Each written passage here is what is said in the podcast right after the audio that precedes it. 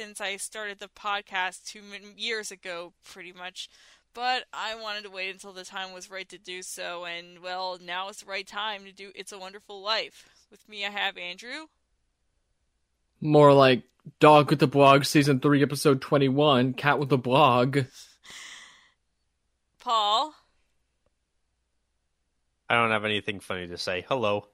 And Riley. I don't have anything funny to say either, but it's a wonderful life. Hello, everyone. it's a wonderful life, bitch. It's a Wonderful Life premiered on December 20th, 1946 in limited release and went into wide release on January 7th, 1947. It was directed by Frank Capra, written by Frances Goodrich, Albert Hackett, Frank Capra, and Jo Swerling, based on the short story The Greatest Gift by Philip Van Doren Stern, and stars James Stewart, Donna Reed, Lionel Barrymore, Henry Travers, Thomas Mitchell, and Beulah Bondi.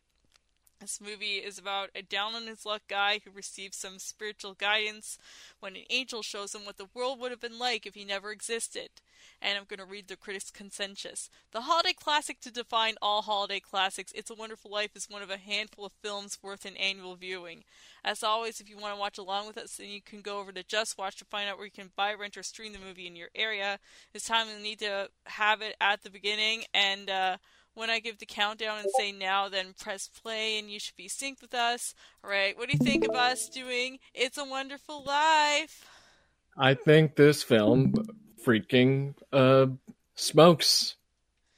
Yeah. I'm really excited. I've never seen this before, so I'm pretty excited. Yeah, I started watching it a couple days ago, but then I got distracted by other stuff and I didn't finish it.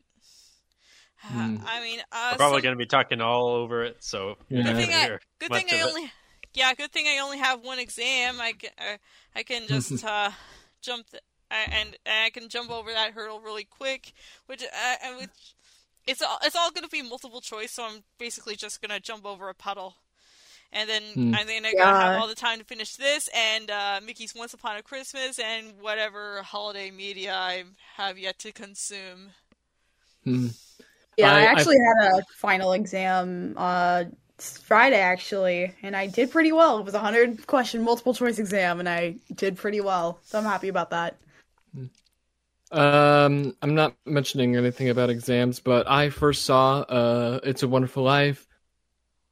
I saw bits and pieces like since I was like 8 or so, but I only started fully watching it when I was like uh 16 and it was playing in film class because it was Christmas and all that jazz.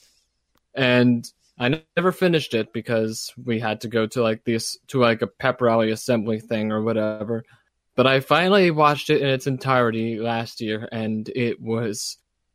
I first I thought it was a bit too long, but then I realized it was all worth it because this this movie is just that good. Yeah, it's I, I love how it's like dark for like a Hollywood golden age movie.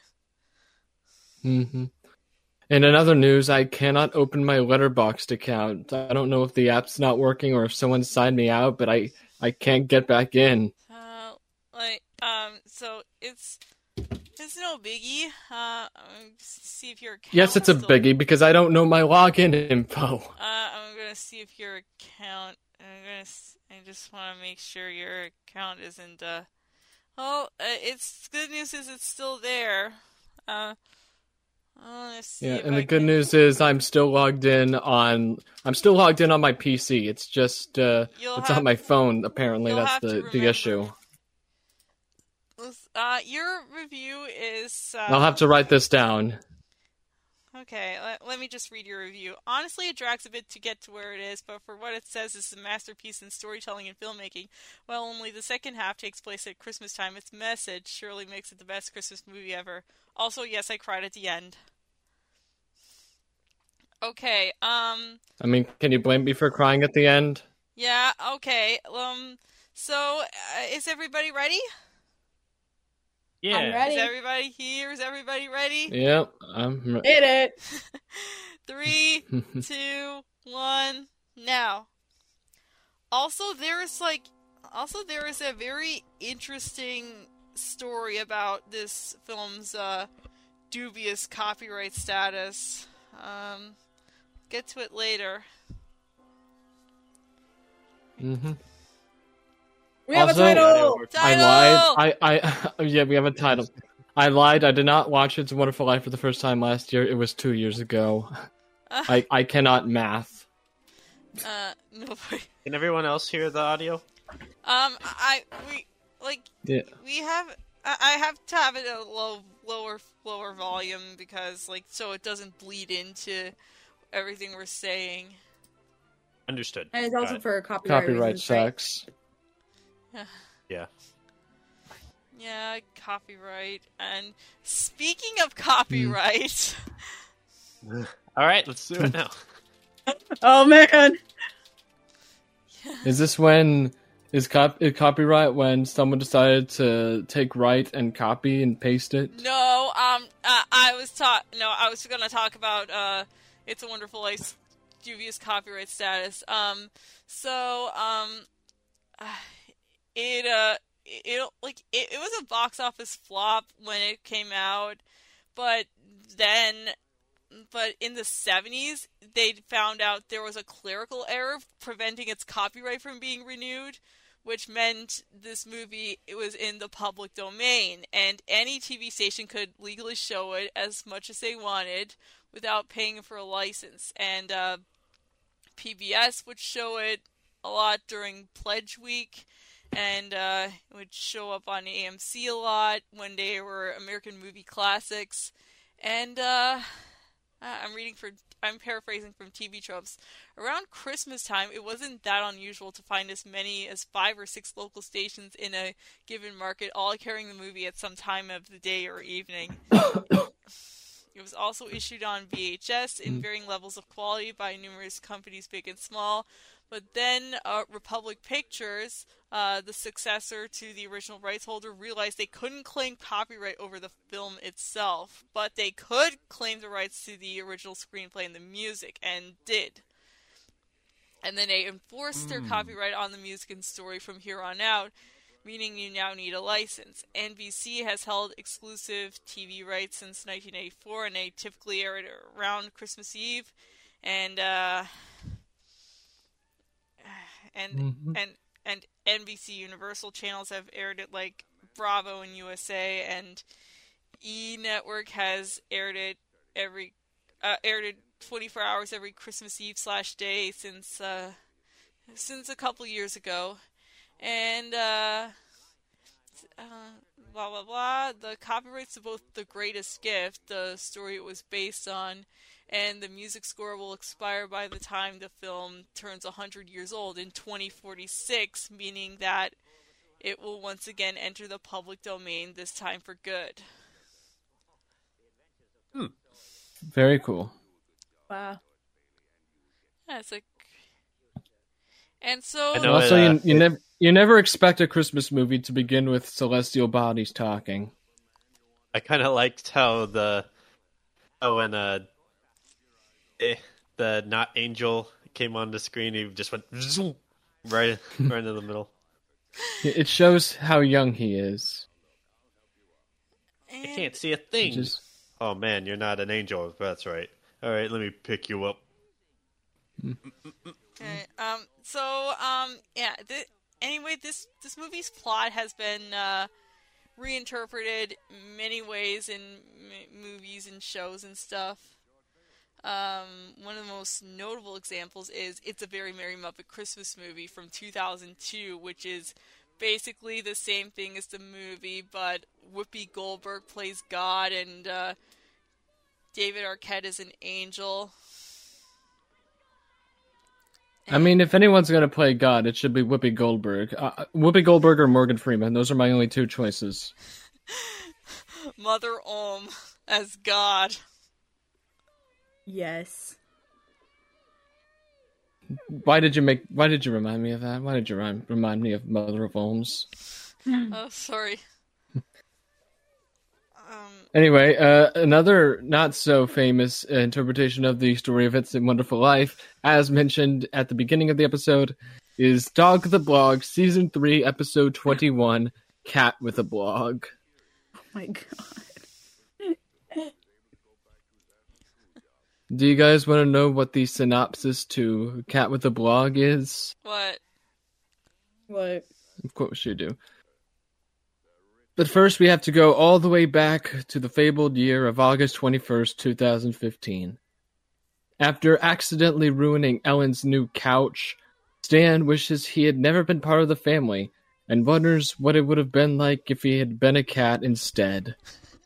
He gets his wish come true thanks to his guardian angel, and he realizes how much being a dog positively benefits the family instead of him being a cat.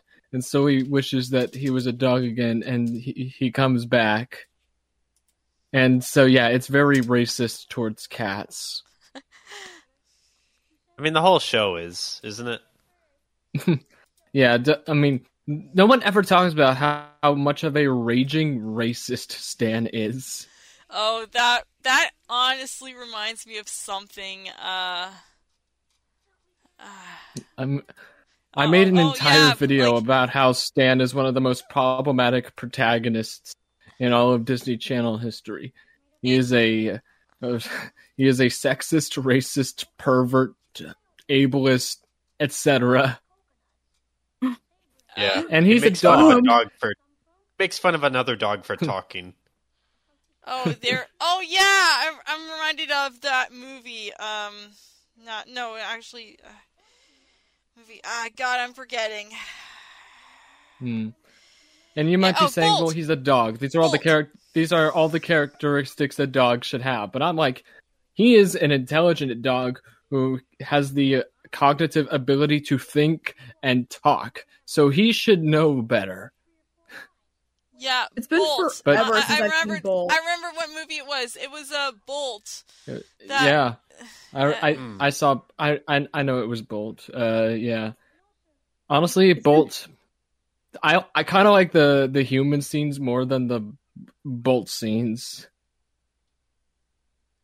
Uh, oh, you're that uh, dog with a blog episode. Um, the way you described it reminded me of a Hannah Montana episode where uh, Miley wishes upon a star that she could always be Hannah Montana.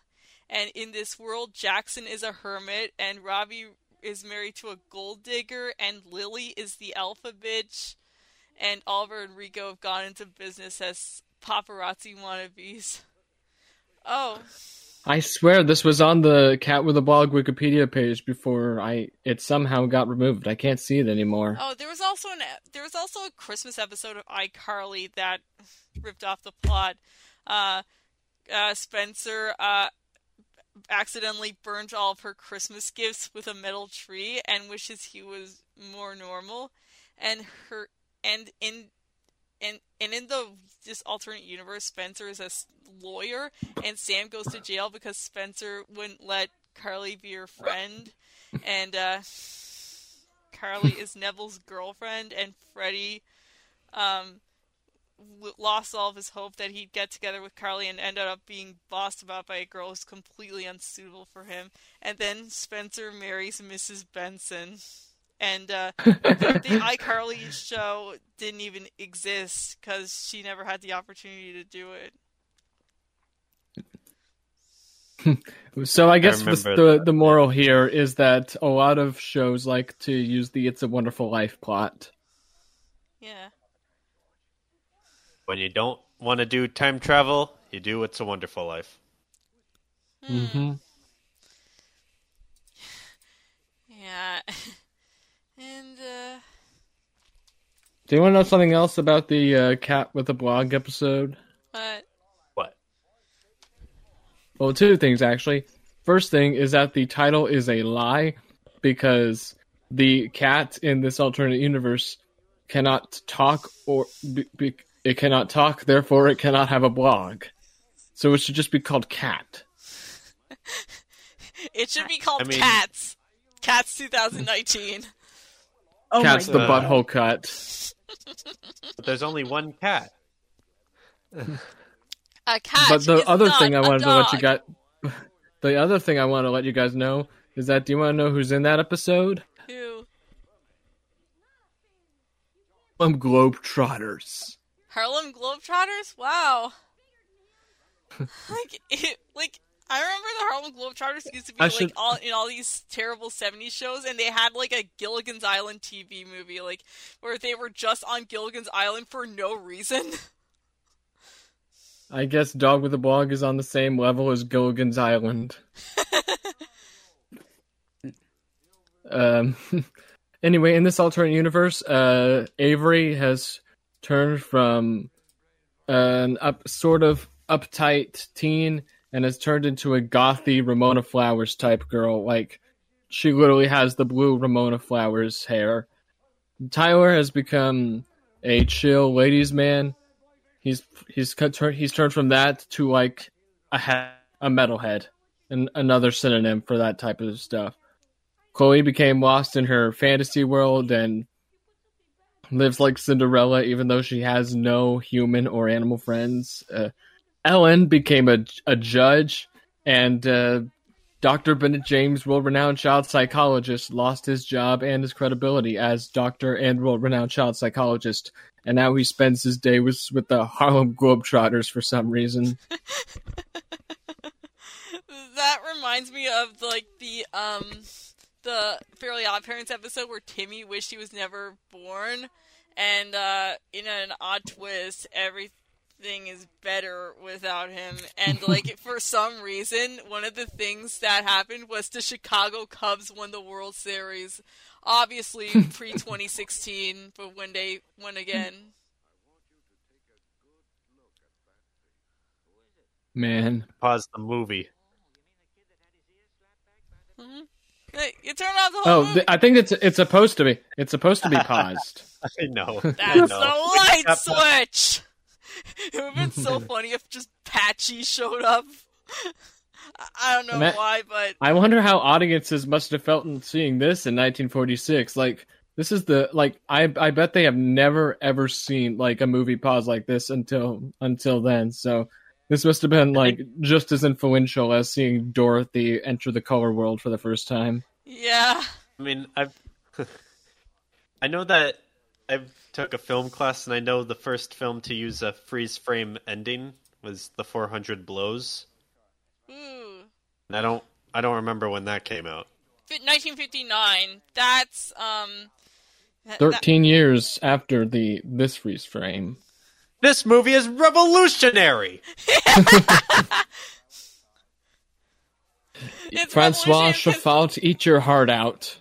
Yes, and uh, yes, also it is a golden age of Hollywood movie that is that is depressing and stuff, and like the main You know- character you know, hates we- his life. We Millennials, I mean, am we I did right? just get past one of we did just get past one of the darkest scenes in the whole movie Oh where wait, I uh, the Gen X, uh, it's a wonderful life humor. I hate my life. Boomer humor. I hate my wife. Oh, also the also there are two characters in this movie named Bert and Ernie, and people like. Uh, it's like this is like probably the craziest coincidence ever. Like to the point where everybody thinks that they were named. Wait, they're after not the- named after the Bert and Ernie from It's a Wonderful Life. Yeah, and uh, they actually reference this in uh, Elmo Saves Christmas. Um, because like It's a Wonderful Life shows up a lot, uh, and it, it's like background noise in scenes, and uh, because like it's on all the time because um, it's on all the time because like um, it, it you know public domain It's- and it- stuff. Yeah, Mhm. it's just on all the time. Yeah, and and it's on because Elmo made it Christmas every day. And uh, oh yeah, yeah, and he destroyed the economy. yeah. Um, call back.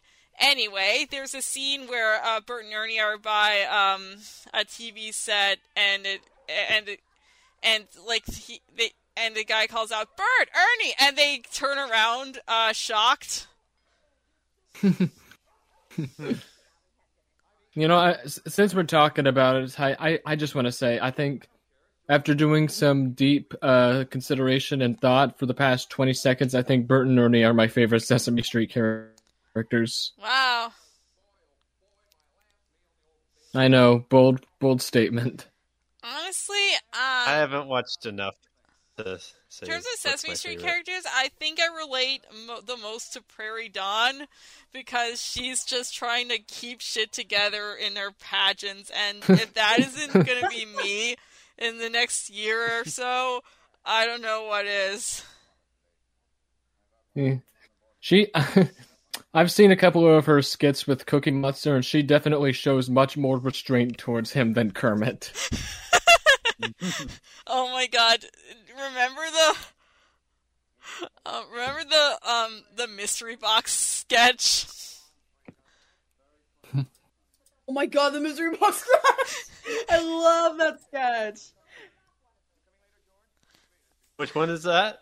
Uh, it's where like um there's a he's like um Kermit has an orange in the box and he's trying to describe it with vague terms and Cookie Monster keeps thinking it's a cookie. I, I once saw a YouTube poop of that scene where he's like uh, where it ends with him, "You don't get any pudding. How do you get any pudding if you don't eat your meat?" Man.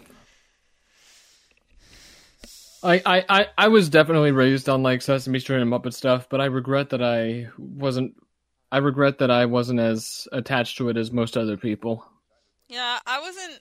I wasn't super. I didn't get super attached to that stuff until I, until I became a teenager, and uh, because um, you know, autistic girl and uh, or weird interests. Yeah. Hmm. You know, um Elmo might not even be in my top 10 Sesame Street characters, but he does have one of my best character arcs, which is beefing with the rock. It's Oh, God. that whole like thing with between him and Rocco is so funny. I didn't even realize until like much later when people started discussing The Rock that there was a time when Snuffleupagus was like everyone thought he was just an imaginary friend. Like I Oh, didn't yeah. know that. I didn't know that. I, I- thought he was just like a guy. I thought he was just I just I saw the I saw the video where he was finally revealed to everyone and their jaws were just agape. It was so funny. Yeah. Do you Oh think my- in uh, in Sesame Street's next season, people are going to find out that Rocco really is alive and he has the voice of Dwayne Johnson? My god, I, I just remembered in artwork, uh, this fan art back when the whole Elmo Rocco situation went down on social media, and it was like Elmo yelling at Patrick, Rocky's just a rock, he can't even move! You know, when you mentioned Aardvark, my mind immediately went to Arthur. I don't know why. Probably because he is an Aardvark.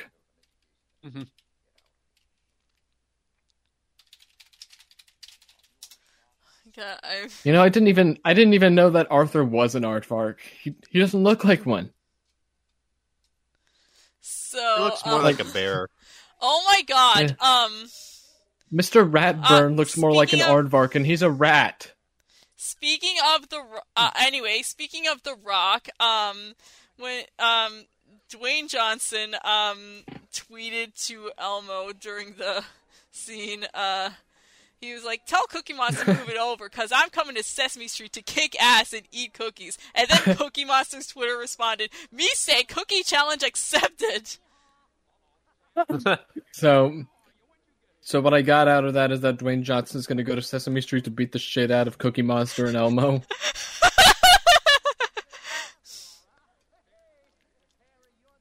Um. Okay, so and okay, before that, Elmo uh, posted to Twitter. Don't worry, everybody. Elmo and Zoe practice sharing and are still best buds forever. Elmo loves you, Zoe. Ha ha ha. Elmo doesn't want to talk about Rocco. And has anybody ever seen a Rock eat a cookie? Elmo was just curious. Oh my god. Yeah. Do you think Elmo is ableist because he because he can't? He says that rocks can't eat cookies or do other stuff Um, that rocks could do, but there was also think like he's a just it. I, I, I just posted a I just looked on uh, Rocco's uh, Muppet Wiki page, and there was a link to a a tweet, something from uh, Prime Video, a tweet from Prime Video. and It is just like, uh, have you ever heard of Invincible? It's a show on Prime. Oh yeah, the uh, with the, the funny J.K. Simmons character. Yeah, Yeah, and it was just this character, Rock is Rocco squaring up Elmo like, and it's just like this rock character. I haven't seen the show. Um, I'll probably just show it to Jess's I've server seen the because they watch Invisible, Invincible. Invisible. That should be the new. That's that's the new superhero show. That should be as a a spin-off. Yeah, uh, it's just Invincible, but all the main characters are invisible. And uh, like the Garfield comic meme. Garfield minus Garfield, Uh, exactly. Cartoon Network also made a tweet saying like, "We got plenty of cookie cats at Elmo. Take as many as you want." And it's just a clip from Steven Universe.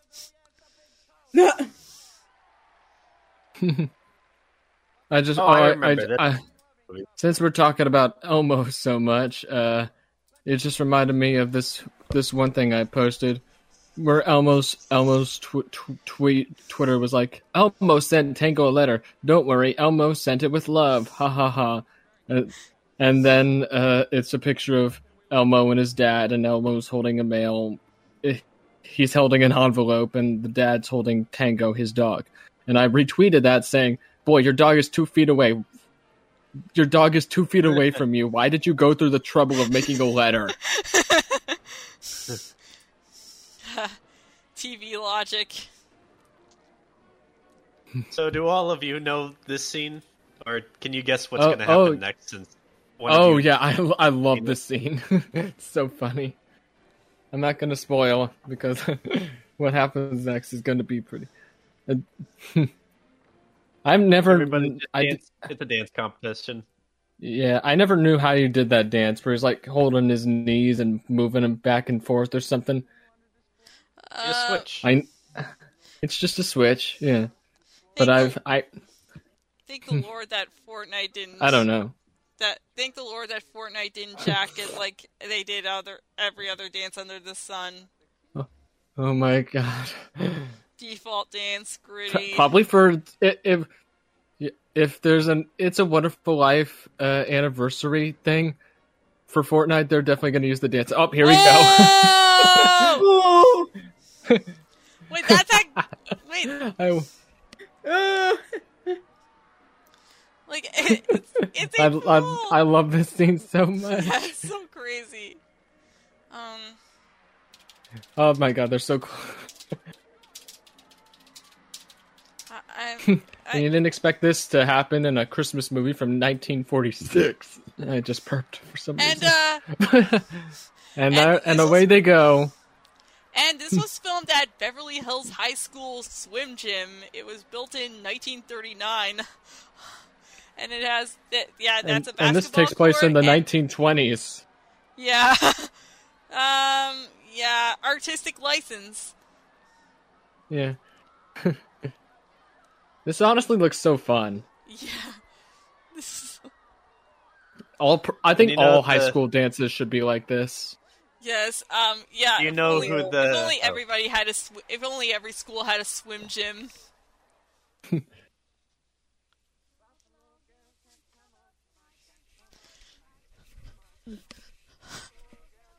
You're gonna Do you say know something, who Paul? the? Do you know who the person that started it was? Who? Uh, it was the. The the pool thing. I think it was the bully guy. I don't know. I'm. Yeah, it was like he was jealous. He wanted to dance with the girl, but but do you know the actor is is one of the kids from the Little Rascals? Ooh. Oh no, kidding. what? I guess he still hasn't. He still hasn't stopped his little rascaling days, has he? Yeah, um, my knowledge of the Little Rascals is uh, mostly limited to the 1994 movie. I know. Uh, that was my parents loved that show apparently, and when it was on Disney Channel and sometime in 2014, they were like, "Oh my gosh, we got to record this. You got to see this." I only lasted 30 minutes before I got bored. Hmm. Uh, yeah, one of my clearest memories is when like two of the kids uh, danced into a were in like a Nutcracker dance. Uh, it was uh, Waltz of the Flowers. Hmm. Fitting And- since this is Christmas. Yeah. And uh, another little fun little fact: the Shrine Auditorium in LA was once used for college basketball, and they would have like the floor on the stage, and the same with at Texas Hall at University of Texas in Arlington, and like they would have the floor on the stage, but then like balls would go on the edge of the stage when they bounced out of bounds, and then they decided to uh, build a dedicated basketball arena. Uh, back on Little Rascals. Um, I I didn't get to this point in the movie because, like like I told y'all, I checked out. But uh, apparently, I missed the very infamous Donald Trump cameo. Ah. Uh, What? Oh, that's right. Donald Trump makes a cameo in the Little Rascals movie for no reason at all. Apparently, Yeah, he's one of the dad's kids or something. kid the, one of the Huh. kids' dads, um, you messed up. You fell off. Yeah, and this and this was the year before he announced his presidency. So Yeah, that's weird. yeah, but yeah, it radiates the same energy as down the hall to the left. Yeah, like um wait, that reminds uh actually Which also reminds me, uh, they're they're doing Home Alone two Lost on Lost in New York on Disney Channel this year. Um, who wants to bet that they're gonna edit the Donald Trump cameo out? I don't Uh, know. uh, They I edited, they. They're they gonna- edited a Trump reference from uh, one of the Alvin and the Chipmunks movies uh, some years ago. Oh, that yeah, they did. They did. Yeah, I I noticed that. The only reason I did notice that is because I I remembered it from the Nostalgia Critic review. Like they made a reference to the Donald, then you're fired. But in now in Disney Channel, they they removed the in the words of the Donald uh, part, and it just had you're fired, which is weird because there's a Jessie episode where they there are two Jessie episodes where they name drop Donald Trump, and they didn't edit those out. Not at all. Um That's because it's New York. yeah, uh yeah, maybe they won't edit the um edit the scene out and uh, we can all I mean, at it Donald Trump was convicted. He got his mugshot. Th- There's no way they're gonna show someone on the Disney Channel who is convicted of a heinous crime and has a mugshot. Fair I always enough, saw I like an edit. It was like, "Excuse me, where do you get to the lobby? Down the hall and to the left." And each line was like, and like both of the lines was like a slideshow. It was like Macaulay Culkin. It was his like, it was his mugshot. And it was Donald Trump's mugshot. I also saw another video where they replaced someone like they photoshopped Donald Trump out of the scene and replaced him with Freddy Fazbear. Oh my god, Freddy Fazbear appearing in things will never not be funny. Let me see. Wait, let me see if I can find it. Freddy Fazbear, Home Alone Two. Um, I, I, Oh my god, it's so it's so clean, guys. This is I honestly think that there's a they, there's a bigger chance they'll show the Freddy Fazbear cut of Home Alone 2 on Disney Channel in, instead of the Donald Trump one. have you ever seen Top 5 Freddy Fazbear? And um, it's just a countdown of like top 5 Freddy Fazbear, and it's like it's just a reference to this meme of this guy going, "Hey, is that Freddy Fazbear? Uh, oh yeah, I think I name dropped it in last episode. And Is that Freddy Free Fazbear? Birds. Yes. Yeah. Is that Freddy You, Fazbear? you talked about it. Arr, arr, arr, You talked it. You you talked about it in the episode about the movie where they go back in time to the first Thanksgiving to get turkeys off the menu. That's right. That's they right. go back in time to the first Thanksgiving to get turkeys off the menu. Yup. So, um, is speaking of movies, I forget what happens in this scene. Speaking of movies that Uh, turned ten this year, I feel like um, I feel like doing an, a bonus episode. I think we're gonna do a bonus episode uh later this month about um the National Film Registry inductees and uh, the movies on the this year's blacklist when they get announced like later this week, presumably. Nice. Yeah. Uh, you remember what the Um, blacklist is?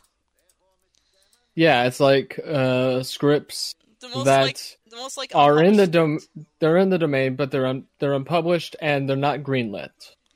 Um, some of them are greenlit, but they're not doing. But they didn't go into production during the calendar year. And uh, May December, which is uh, lighting up, lighting Netflix ablaze right now, is um, is was on the blacklist a couple years ago. Wanna, hey, Paul, you want to read about? Um, you want to hear about some uh, movies that got on last year's list? Sure. I'm gonna okay. I'm gonna open up the um. Open it. Quite uh it, they're they're quite interesting. I Yeah. forgot what they are, but I'm pretty sure they're interesting. Perhaps this will Well, you pull those up. Uh, refresh your memory. The top script with 25 likes was called Pure. Obsessed with food purity, Hannah's trip to her sister's destination wedding descends into madness when she contracts a mysterious foodborne illness that threatens to destroy her from within. Hmm. It would be so funny. So she just got it so she just got food poisoning. Um, I don't know. It would be so funny if this was like, if this was like like a stealth Fantastic Voyage remake. Hmm. Fantastic Voyage. I'm trying Girl. to picture what that Pizza Girl, an 18-year-old pregnant pizza delivery girl, falls into an obsession with a stay-at-home mother who's new to the neighborhood. Hmm. Uh, just gonna. Beechwood, shunned by elite society as a member of the gig economy, a sociopathic dog walker infiltrates an exclusive LA community with designs of reaching the top of the neighborhood's social ladder. Uh, not super interesting, but uh, the more interesting ones. Uh, oh, this one's called Madden. After being forced into retirement by the Oakland Raiders, fiery former NFL head coach John Madden teams up with a mild mannered Harvard programmer to rewrite his fading legacy by building the world's first football video game based on a true story. If like uh that's actually being made with uh and uh apparently Will Ferrell is playing John Madden. If they Hmm. make this, they better have Huh. Scott the Woz do a cameo because he loves Madden 08 as Can I s- can I say can I actually say this one because it kind of connects to the last episode we did on Rock of Ages? Uh, Killer Instinct. After a Hollywood assistant is publicly fired for admitting conference call that he'd love to kill his boss, he finds his boss dead in the next morning and goes on. I can't. I the the synopsis doesn't continue, but I'm just gonna say it ends with an adventure. yo. Uh, this one's cool though. See how they run. A blind mother moves into a remote farmhouse with her young daughter, but the mystery of the home's previous inhabitants intrude upon her attempts to repair the f- relationship. So yeah, you can base. Can you basically submit any script of yours into the blacklist, or does it have to be chosen? Um, like, uh, there, um, so they have to be submitted to the website, and, uh, if, if it, if it, if it gets on the list, uh, apparently the people that have their scripts chosen, um, find themselves more likely to get chosen for other jobs. Um, like, Wait, can uh, I? Let me just Uh, you you finish your you finish your thing, and there's something I want to say. let me see. There's uh, let me just find one more cool script. Uh, on While the you're list. well, while you're doing that, uh, the, right now on the movie we're seeing uh, a staple of all of Frank Capra's movies, Jimmy the Crow, which is a crow named Jimmy, which has appeared on most of, if not every Frank Frank Capra production in the late 30s and 40s. Hmm. Oh, I get And I it. and I also Crow. I honestly I get it. Oh that that Jimmy. is that is that's not that's not nearly as uh, endearing or fun. Okay. I think uh, I think a, a more common nickname actually is Jimmy the Raven. So Oh, okay. Yeah, ravens are cool. I mean, I I love Jimmy the Raven. Jimmy the Crow sucks. Jimmy the Raven rocks. Okay, hey, Like is another... he's Raven. That's so Raven.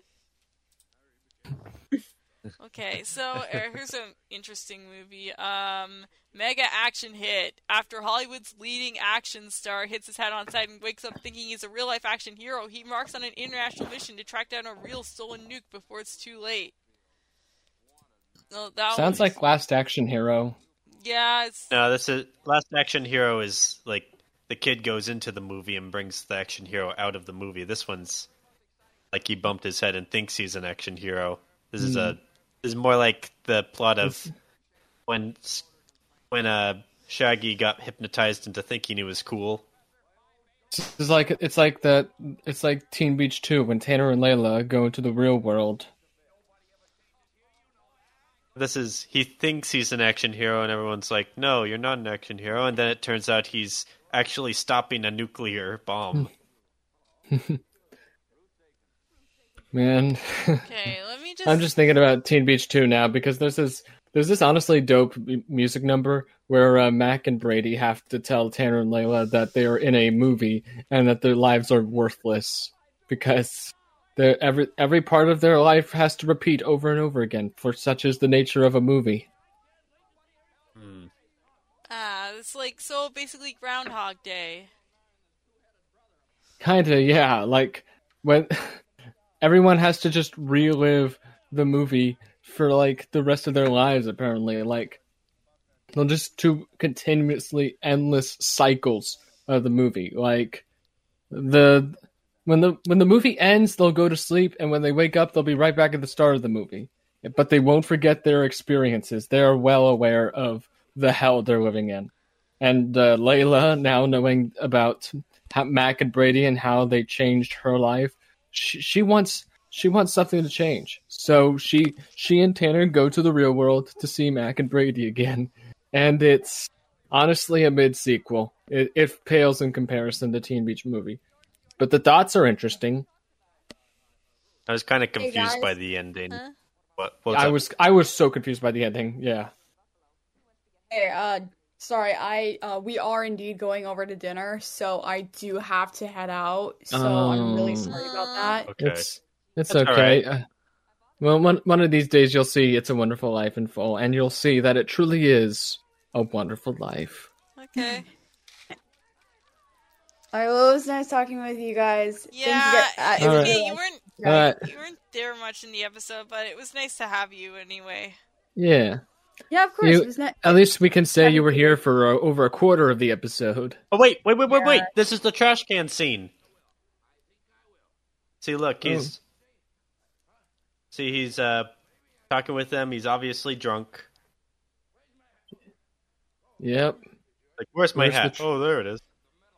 So where's the And- trash can? As he, so as he walks off, what happened was that while they were filming it, one of the backstage people had a had accidentally dropped a bunch of props, and it made a big clanging sound. That's, and it sounded like he had that the guy had bumped into a bunch of trash cans and fell over. And so when the big clang happens, he improvised the line, "I'm fine," and then he keeps walking. Ah, And so Yeah, I'll, I'll when see you guys. okay, All right. see you later. See, see you, Riley. bye, Bye, guys. Okay, so Andrew and Paul. Um, so a lot of movies are Yeah. made uh, after getting on the. That's right. A lot of movies are made. Good job. Yeah. Um. So Air was on a blacklist a while back. Um. That movie about the creation of the Air Jordan. Mm. Um. See if you can re- recognize these movies: King Richard, Promising Young Woman, Uh, mhm. The Menu, that's right, Mm. the menu. Don't Worry, Darling. Uh. Ugh. Might ring a bell. I don't know. Probably. Yeah. No, I know it. That's uh, It sucks. well, I haven't seen it in full. it just. It's just hearsay. Hmm. It's just I know, like you see the trailer and you just know what the movie's about. Just like uh, Pinocchio, a true story. I, I feel like I've seen the entire movie. Yeah. Yeah, I pretty much. I, I feel like I know Pinocchio inside and out after hearing his dramatic monologues in the Pinocchio a True Story trailer, brought to us by the incomparable, amazing actor. Is Pauly is his name Paul? Pauly Pa- Shore. Pauly Shore, yeah.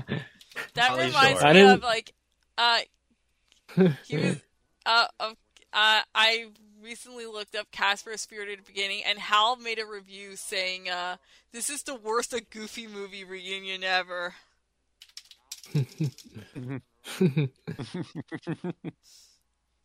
yep. Who knew that Pauly Shore would take his career from Biodome to Pinocchio? A true story.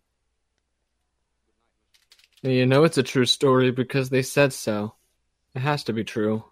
It's like when they told me Michael Jordan was a cheerleader. It just has to be true. I was told it. Like uh like Hop Pop being in Casper Spirited Beginning is, and uh along with Pauly Shore and also Chuck McGill is in the movie. That's so weird. In the Casper movie? In Casper Spirited Beginning.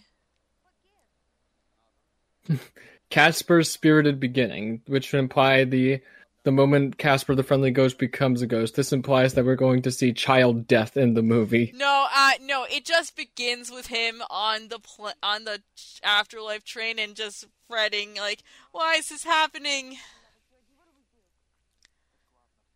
And uh, yeah, th- Hmm. for more, We should have a Casper lore movie. It'll be the gr- it'll be the greatest entry into the Casper cinematic universe yet. Um, so the scene is kind of um, funny. So yeah, there, yeah, there was a. Uh, for more, just check out Catacris's video. Hmm.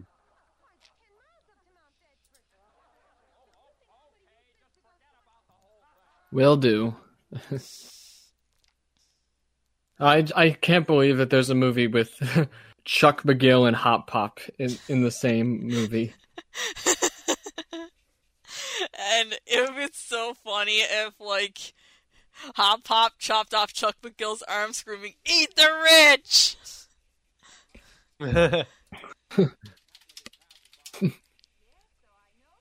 Now I just I'm just picturing that. This would that would honestly be what what would happen if Better Call Saul and Amphibia did a crossover.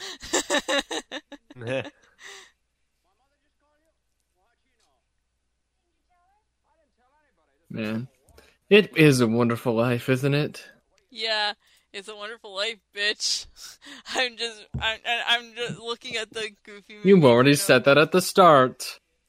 And on the open road walked so another day of sun from La La Land could run. Hmm. Wait, what are you telling me? Rodney Dangerfield's in the Casper Spirited Beginning movie. And James Earl Jones? What the heck? Yeah, they they went really hard. they went really hard with the casting for this direct-to-video prequel.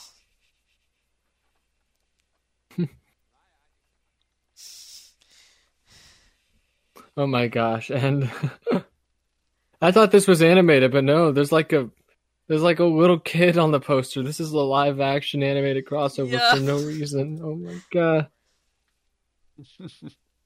Wait, why is Sherman Helmsley in this Hemsley in this movie? Yeah. And of course, there's the man himself, Pauly Shore. Snivel, I will dismiss you.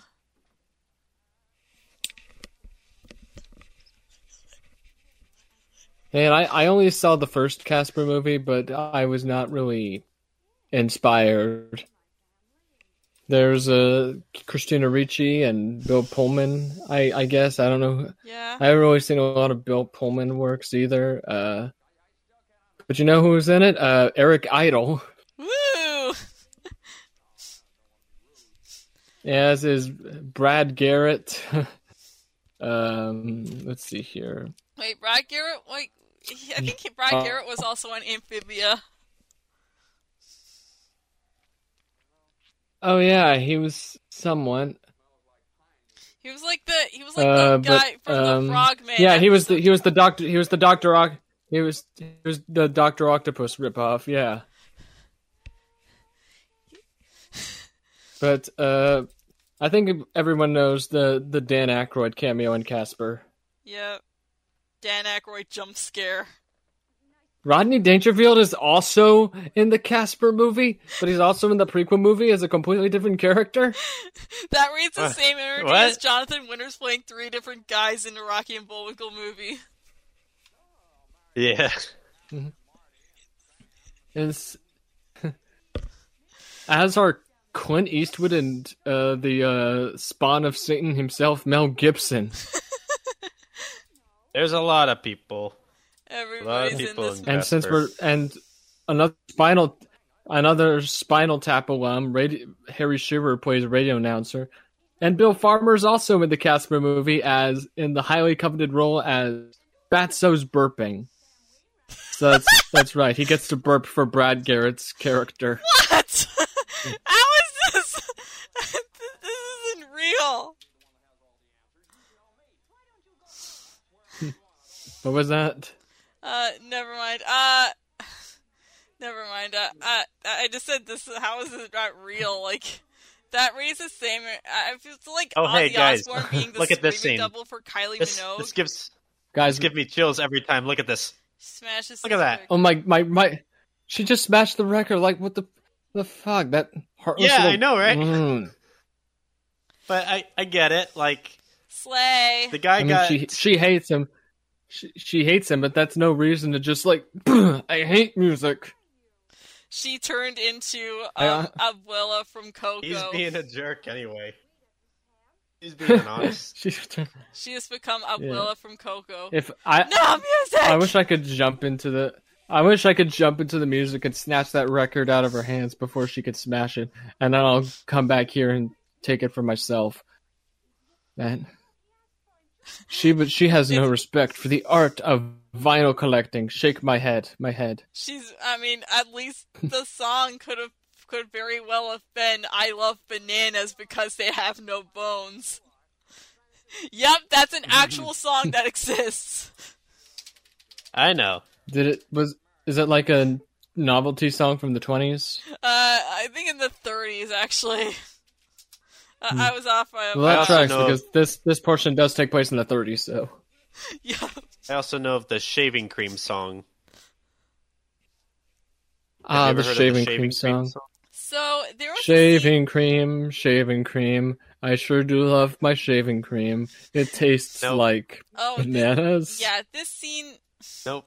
Okay, Nope, so this completely scene I remember. I, I have a, I have something in my collection called like, you know those I love the X the decade specials. There was one for holidays called I love the holidays. Somebody was talking about It's a Wonderful Life. There there was a segment, a whole segment about It's a Wonderful Life, and uh, some lady I forget who it was um was like um. And she was like, I, I, I like this scene. Always stuck with me because, like, the way he was he, the way he was smelling her hair, and it was, uh, I, I love somebody to smell my hair like that. Uh, I don't. It's probably on in online. Um, we haven't even talked about the other Casper movie, the Casper trilogy. Casper meets Are We're gonna go over? Hilary Ugh. Duff as Wendy. We're gonna, and uh, we also have uh, Shelley Duvall in this movie, Queen.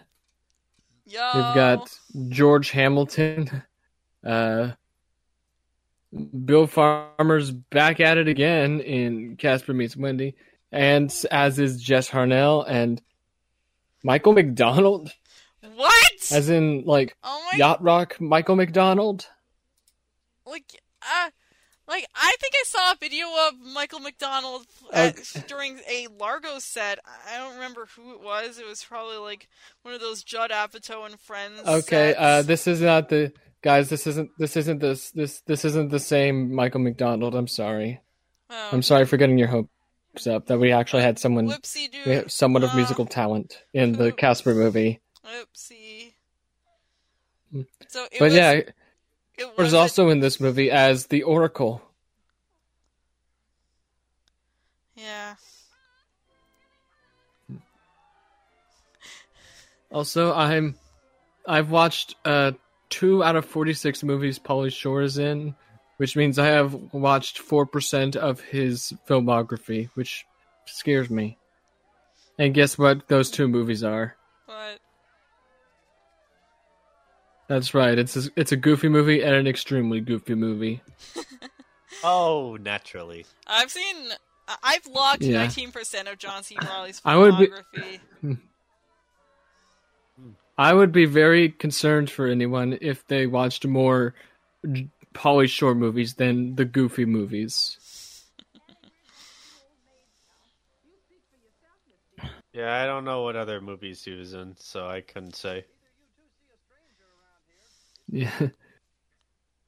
Man. So I love the holidays. I haven't really- I haven't seen a goofy movie in years, and yet I I feel like I know it. I own it, and uh, I probably s- watched a little bit of it as a kid, but uh, never really um, Mhm. indulged in it. Oh, this actually. I love how of the- Pauly. I love how it says here Pauly Shore wasn't even credited for a goofy movie, and yet everyone else was. Huh. That means they were so embarrassed to have Pauly Shore in their movie. Hey, I he was just remember- like, I remember this when This can is- I this is one of be the really my big scenes. I do got the whole world to see. I have. I got the whole world to see. I forget exactly Oh why the the bank is run in this scene. I just know that it it is being run. Uh, I mean, at Hmm. Least this run. isn't um. At at least this isn't like the Muppet Christmas movie where like Fozzie um loses the money um because um yeah he has to get the money because he, he ends up running through a bunch of laser beams for some reason. It, it's like safeguarded by lasers. Well, there's when I s- said We're- Oz, we're gonna when get you to said that. Ozzy, I We're gonna immediately thought that. of Ozzy Osbourne, Um yeah, I said Fozzie. and I was like,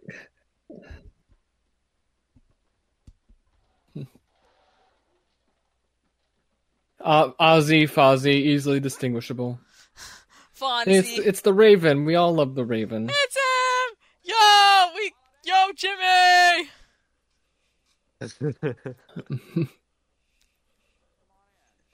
Man, it's a wonderful Raven. That was a sick jump. Hmm. yeah. Yeah, I still don't remember why the run happens, but they had to close. But apparently, they don't have enough money to to the give back to the people. I think I found their, so the answer to that question. Uh, it's a little thing that happened. I don't know what you call it. I think it's the Great Depression. The Great But Depression. I yeah. do know Oh, since I I'm think listening to this without audio and I haven't seen this in a while, I'm only going off of visual clues. I don't. I don't I love how Herbert Hoover's picture is there as like he's Satan or something. Yeah. Um. Speaking Well, of. The Technically- lingering. Yeah. Speaking He's of. just the lingering face of evil everywhere. Uh, speaking of the Depression, I remember reading some time ago that the tradition of leaving cookies and milk for Santa originated during the Depression because, like, people wanted um, to um, so to teach people the value of generosity. If you Santa, if you give, if you give, you get. You know, like Mm-hmm. just give him something in What, do- what do you know? That's nice. Yeah. So cute, and uh, I do think though that uh, with with where with where Santa Claus was economically standing in the 1930s, I do not think he was affected by the depression at all. He was living high and dry. this guy? oh yeah, I No, S- Santa Claus. Yeah, oh, I read Um, speaking of which, I watched the movie Klaus on Netflix. Oh my god, it's so good. I, I'm also remembering uh, a, a JacksFilms royalty-free Christmas song where he's where there's multiple. Where like there's one there's one where Jack's singing about how much Santa hates the poor, and another one where Santa apologizes for skipping the poor and admits that they should get jobs if he wants if they want their Christmas presents. You can't just tell homeless people to get a job. It's not that easy. The- then there's that. Then There's there's, an his apology apo- video. apology. vi- I'm sorry for yelling at a bunch of homeless people to go home. The goal of my content is always to entertain. And I don't know I- why, but like, uh, there's another thing. This week, um, for no reason at all, the Phineas and Ferb song "Shot in the Butt with a Dart" entered my head at a Christmas craft fair in my uh. In my oh, is that the one where Doctor Doofenshmirtz uh, looks like an orangutan, so he was shot in the butt with a dart? Yeah, so the context is that like Candace had like r- Candace grew a lot of hair and then it got cut off and it stuck to Doofenshmirtz and schmerz and people mistook him for an orangutan and shot him in the butt with a dart and then he was in this um freaking like a a a, a little um a, a, They, a they, orangutan they, preserve. they took him to the rain. Yeah, they took him to a rainforest. He sang a song, and then he got shot again. Oh. No, it was he got shot in the butt with a dart, and then he was gonna go, and then he was gonna pass out Uh, in 17 seconds. Yes, and it was actually 17 seconds after he said that. Man, there's There- There's if a- there's one thing that makes for good for good clever songwriting, it's punctuality. You gotta time your beats out like that. Yeah. Man, I, I wonder know- if George Bailey is telling them over there that it's a wonderful life. He's actually telling them that that uh, see the bad business guy in the wheelchair. He because he's got all the money. He's saying, "I'm willing to pay 50 cents on the dollar for everybody's savings because you don't have it." And he's telling them, "Don't you understand that if if he controls all the money, then he controls the town, and we can't let that happen." Where's and so Hop the Hop? only way for them to Where's Hop Pop when and you so need him? the only way She's he's trying to way, uh, talk about the plot, and you're just like, "Where's Hop Pop?" I don't know Hop Pop when you need him. Whenever Hop Pop's not on screen, all the other characters should be asking, "Where's Hop Pop?" And so the only way that they were able to to solve the situation is by using their own honeymoon money. Hmm. Yeah, where's Hop Pop? Give the greedy guy all his savings, Uh, whatever it- he wait, has, um, and to everyone else, they, they get the twenty dollar minimum for the week. I, actually, Mayor Hmm. Toadstool should show up because he's kind of, I don't know, I kind of Hmm. think it's fitting. Honestly, yeah. Also, um, he's a- actually since the volume's down, uh, he's actually telling them to look for the Gummy Bear album in stores on November thirteenth with lots of music videos and extras. Yeah, that's what she says. See, you can tell by the way you kiss Yep. her. Yeah, yeah, and we Yeah. should all look for the Gummy Bear album on November 13th with lots of music, videos, and extras. Mm-hmm. And they got Man, two this dollars. Which isn't a lot by modern st- uh, well, actually, it is a lot because inflation exists. Inflation is a thing. But Yeah. Well, it's better than having a negative negative twelve dollar bill. oh my It's god, less than worthless, my boy. I just remembered that.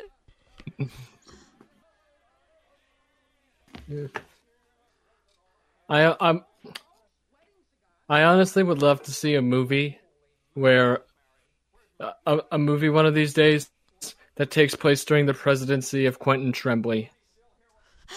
Oh, I'm sorry, Sir Lord Quentin Trembley the Third, Esquire. Hmm. That would be that would make an interesting little work.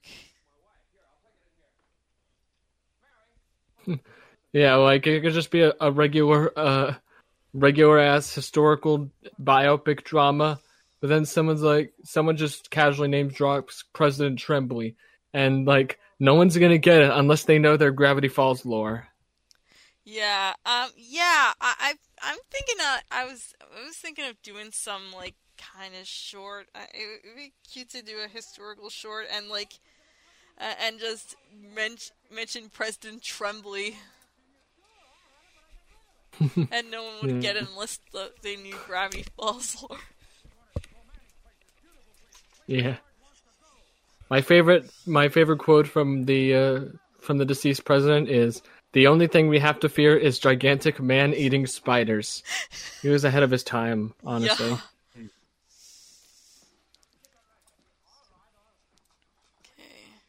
He predated it. hmm Yeah, um, so only the second Man. half of this movie uh, takes place during Christmas, as I inferred earlier. But, I mean, but Die Hard is As you inferred in my Letterboxd review. Yeah, um, yeah, yeah, when I read it, um, so, um, yeah, uh, God, yeah, there was actually a debate, um, as to whether or not Die Hard qualified, um, I mean, It's a Wonderful Life is set more on Christmas than White Christmas, which only has, like, the beginning and end on Christmas, it even, and, uh, The rest of it takes place on Easter. This isn't even a, this is barely even a Christmas movie. I want my money back. And uh, and uh, Die Hard um it takes place all entirely on Christmas. And uh, it also Or has December, four Christmas least. songs as opposed to White Christmases too. And one of those Yeah, two I mean, Christmas this- songs is this- a winter song. You know, the same thing Just could be same. The same thing could be said about Gremlins. It takes place around Christmas, but like that's not the main a subject story of the movie. There's a story about how the little girl killed Santa. And then she became. Oh, and- yeah. And, and by the Santa Claus's logic, she'd have to become Santa. There's also an, there's another joke in that JacksFilms apology video where the final one is like, "I'm sorry for killing Santa Claus in accord so I could become the next Santa Claus in accordance with the Santa Claus. Um, The goal of my content is always to entertain." yeah, I won. Yeah, I. A while. Just a couple days ago, I got in. An, I was in a uh, a lengthy discussion about whether about like the about whether or not River qualified as a Christmas song. I mean, it's set on Christmas, but it- it's a nice way to show that like not all Christmas isn't a jolly time for everybody. Hmm. Uh, Yeah. I mean, my favorite. There's thing- also debate on there's there's there's also debate on whether uh Fairy Tale of New York is considered a Christmas song because it's about a, it's a, it takes place in Christmas, but it's about a couple's failing relationship. R.I.P. Shane MacGowan. Yes. Rest in peace. And uh, there's also like uh, my favorite things became a Christmas song by association. Uh, I think I think because of Jack Jones and partially because of Jack Jones putting it on his Christmas album for some reason, and partially It, it because... it mentions a lot of it mentions a lot of stuff that could be qualified as gifts. I think that's the reason why people consider it like a Christmas song, even if it wasn't made with Christmas in mind. Yeah, and there's also like there's also um the fact that the Sound of Music the movie would be shown a lot on Christmas. Yeah. Also, there's the the John Coltrane cover of my favorite things. I believe it's John Coltrane. Yes, it is John Coltrane. Nice. I mean, I'm a saxophonist. He's a saxophonist. I should know my saxophone god lore. Yo. Also, ten years ago, Oh, I believe I think this was ten. This was ten years ago. I saw uh the the uh, Sound of Music uh, live Fox version with Carrie Underwood as uh Maria von the Trapp. what the, the lead girl's name? Yeah, no, not not the von not the von Trapp kids, but the the the the, the, the nun. Yes, Mar- she was Maria von Trapp. Uh, Maria. So she yeah, was Maria. because she yeah. at the end. That's right. Yeah. Hmm. But those kid, those aren't her children, though, right? I mean, they're not her kids, but they, they they're stepkids. They, her eventual Yeah. stepkids, because she marries uh the marries She the marries dad. into it. Yeah. It's the story. And just just like the Little Rascals movie, I I was just disinterested with the Sound of Music live version because my parents told me that there were Nazis in the production and that there was there could be Hitler in it too, and I was just picturing.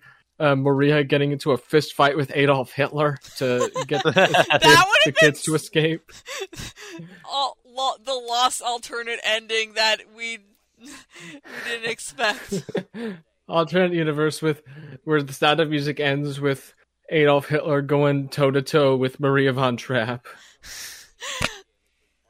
and losing because actually he's a a- weak ass man. There was actually an episode of Victorious. No, it's nothing to do with Hitler. There was an episode of Victorious that referenced the sound of music, where Hmm. they all went to jail in a foreign country, and they performed "I Want You Back." And after the performance, that's like, please give a warm, warm congratulations to the performers. Da, da, da, da, da, da, da. And then they don't come out. Like, where are they? They escaped. gone. um, yeah. Ama- amazing. I I remember there was an Um, Animaniacs episode that featured a parody of Maria von Trapp, and and all all she remember did that. was and, and all she did was annoy the shit out of the uh, out of all the Warners. Usually it's the other way around. Usually the Warners are annoying everyone, but this this one is this is different. Yeah, Yep. and and she and for some reason she pulled out a Margaret Keane picture. uh, y- I don't know who that is, but she was like a painter um who um painted a lot of pictures of like girls with like giant eyes and uh her Oh, oh, like an anime eyes.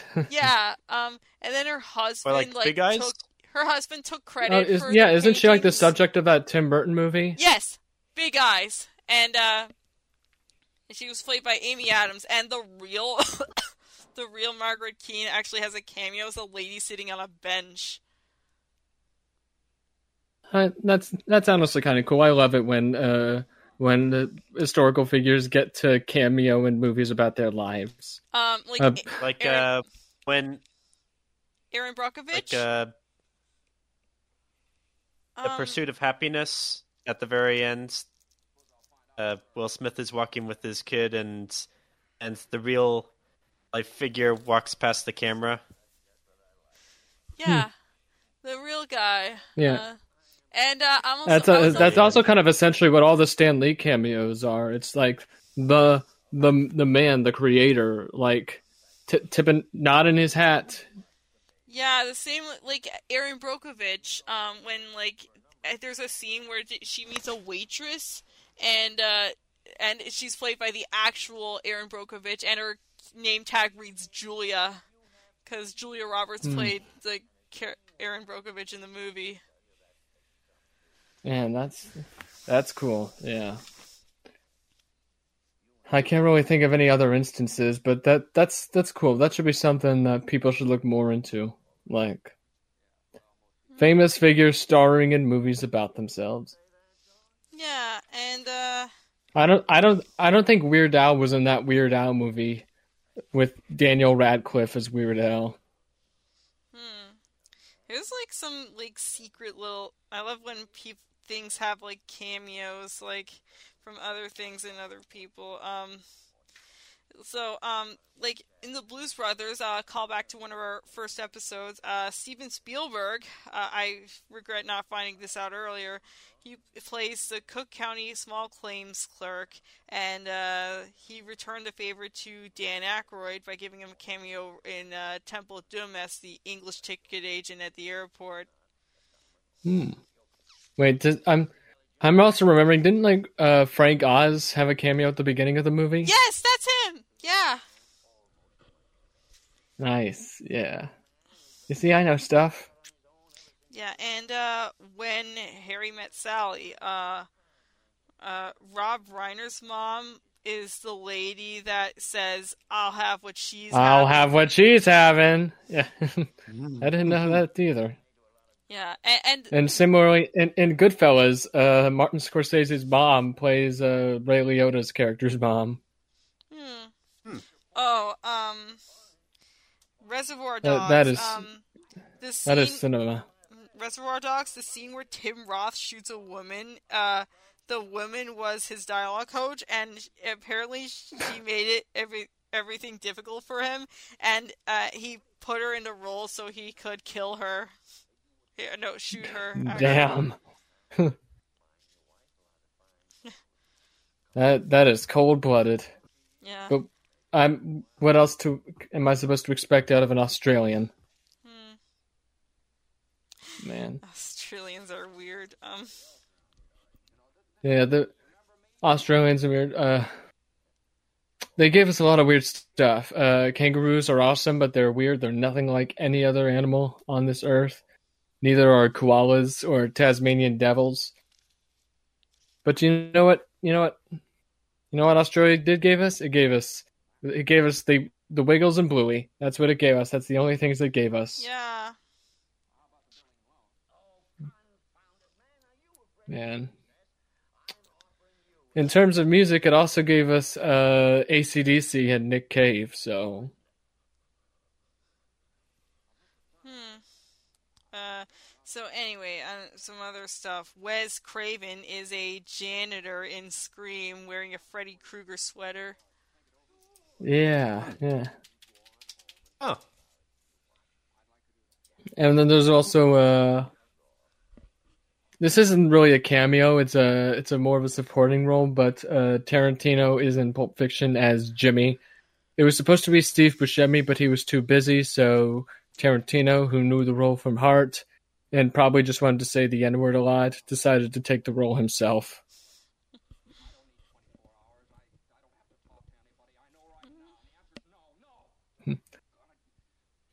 Actually, I just got reminded of a of a of a tweet from like five years ago, where like there was like a guy who was like, "I want to watch Pulp Fiction with my child, but I I'm concerned about all the swears in the movie, so I'm gonna I'm gonna dub over them all." And then there was there was like a clip of the scene with Jimmy where he keeps like saying "dead" N word storage, but he replaces the N word with person. So like it- he's saying "dead person storage." Uh, it's I I think it's funny. Yeah. And uh it's a wonderful life. Okay. he was just random- offered a twenty thousand dollar a year position. And he turned Okay. it down because he's the devil. Ran- and uh, Hmm. also in E.T., Harrison Ford is the biology teacher, and uh, her, at, at the time his wife was Melissa Mathison. Um, Hmm. And it, Hmm. he, like he's the I did not know that. Yeah, like because you don't the see his things face, his back is to the camera. Man. We're talking about Hook. Um, I guess so. no, I was talking about E E.T. Oh, oh, okay, right. I knew that there Yeah. was a George Lucas cameo in Hook. Yeah, Shape Rillis Uh, mentioned it in uh, his Spielberg ranking. Uh, George Lucas and Carrie Fisher apparently play a couple making out on a bridge. And one of Hook's uh pirate crewmates is none other than James William Buffett. Me Buff. Timothy, yeah. yo, and uh, and, And and- that- and he also James mentioned uh, Jim, Jim James from Shape Rillis uh, mentioned that like maybe the pro- plot would have been resolved if they all went to every Margaritaville in the country. And Canada. Yep. Man. Also, and since we're on we're on Steven Spielberg, uh, his wife Kate Capshaw is uh, the is, is Willie in Temple of Doom, and they're they're still married to this day, and true love is real. Aw, cute. Oh. And uh, si- since it's Christmas, um, uh, in in the if you ever watch uh, How the Grinch Stole Christmas, uh, 2000. Um, uh, there's a scene where the Grinch has a is wearing this hat directing his dog Max, and uh, he, apparently um, and that is actually Rod Howard, Ron Howard's favorite hat, and like the legend is that he stole it and ad libbed an imitation of Ron Howard. So like, it was like, Hmm. Yeah. So should I explain what's happening in this scene since you can't hear it? yeah, Uh, go ahead. So, uh, the, the very basic basis is that, uh, remember at the beginning when, when uh, the the boy fell in the water and the main character saved him. yeah. That was his Yeah. brother, Yep. and he went on to become a hero. He became he was a U.S. Navy fighter pilot, and he saved a whole bunch of people by preventing a kamikaze attack on the troop transport. Was awarded the Medal of Honor. Hmm. Mm, This is honestly a really good montage scene. yeah, and, And uh, meanwhile, meanwhile, George's life isn't doing so hot. It's actually going a little bit better now. He's still on the edge, but he's doing a little bit. he's- He's doing okay. Yeah, that's good. I mean, we're almost we, we're we're over halfway into the movie. We should be getting to his uh, point of no return thing soon. No, uh, what, what, but, but, but before we Yeah. do, one more uh, random little Easter egg. Um, at there's one scene in Monsters Inc. where somebody reaches for a knob on the control panel, and you'll you'll see like a series of ten numbers, and you want to know what the what it is? Pixar doxing their phone number. Damn. They secretly dox. I'm it. pretty sure. I'm pretty sure you could find uh, the Pixar's phone number in the papers or something. I don't think you need a, a movie to figure that out. I mean, but they they did just kind of snuck it in there as a little Easter egg. Yeah. Is it really doxing if they want you to know? I don't know, doxing themselves. On purpose. So that's not doxing. I feel like one of the numbers might have been somebody's birthday. Oh, here's but I a don't here's know. one of the most famous uh, errors in film history. So George George is coming into work. He puts down the newspapers and he he puts down the wreath, and that's back Oh, in his arm. Oh, continuity errors for the win. That's yeah, I, um, I love that scene. yeah. Continuity errors are um interesting to know, but and I remember like a year or two ago. Um, I I don't remember how long ago it was, but my dad kind of called me in when Christmas Vacation was on TV, and he was like, um. He was like, um, hey, check this out. Um, this is a scene, and uh, the mom is holding the kid, and like it, it switches between like uh, her having her arms around him and not, and like, and she's like, what would you call that? And uh, I, I, I was like, continuity error. 'Cause he, he had never noticed that. Uh, like, it's like his favorite Christmas movie, and uh, he didn't even know like what it they didn't even know like about the continuity error until today, until that point. Mhm. Wow. Um, uh, we've gotten to that point in the watch this episode where I'm looking at shitty movie details. I searched up It's a Wonderful Life's name and I got this. Long before garnering critical acclaim for roles in films like Rear Window and It's a Wonderful Life, James Stewart was a talentless infant that frequently peed and shat itself. Weren't we all? Okay, Romy, this is the this is the scene you're probably probably thinking of. Look, he's like, look at this newspaper. Isn't that hmm. isn't it funny that your rival's son, your rival's brother, is in the newspaper, and you're just you're gonna have to blah blah blah. He just hmm. hands him the newspaper back to him. Okay, hmm. um, There's not a lot of It's a Wonderful Did you- Life shitty movie details. Did you Honestly. notice what happened? Let's just. I did not notice what happened. What happened? Where's the money? Where's the money? In the bank? He just had a envelope of money, and he's like, "Oh, there was. I just had the money. Who's- Where is it?" Oh, did they did they steal the money? I'm lost. No, look. I I just it's another like I I just discovered another like meme of from Prime Video. It's like it relates to the Elmo Rocco discussion. Um, things Zoe Rocco cannot enjoy the cookie as much as Elmo because Rocco is a rock. It's like an edit. It's like a doctored version of the um the infamous think mark scene from Invincible. Oh. well, yeah, evil, evil man in wheelchair got the money. He was supposed to deposit into the bank, but he gave it directly to him instead, accidentally. And so now Hmm.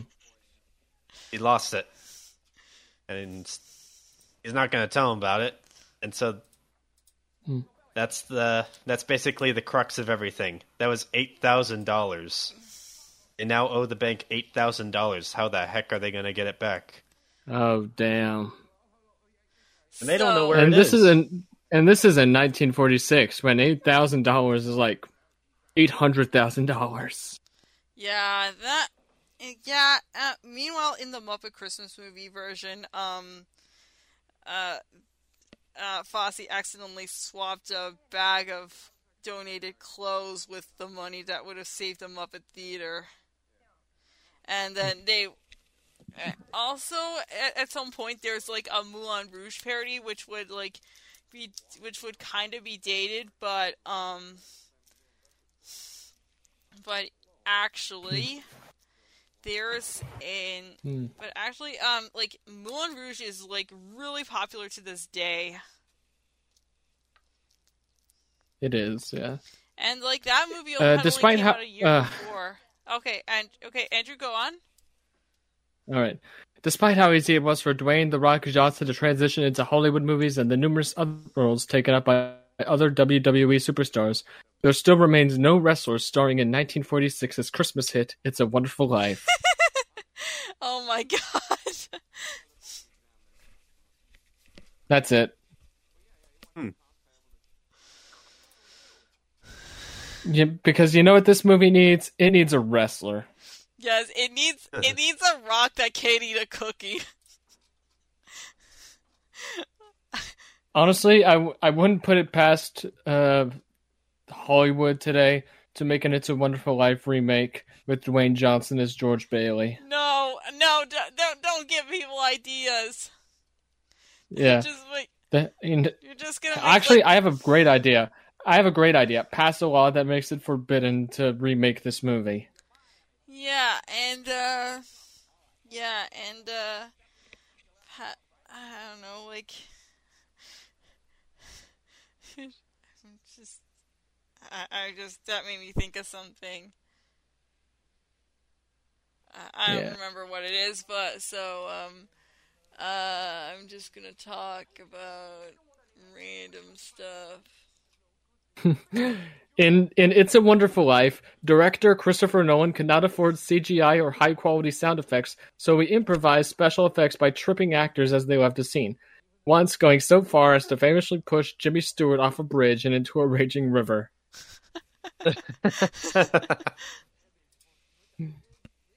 The the funniness is how absurd it is. Christopher Nolan wasn't alive back then.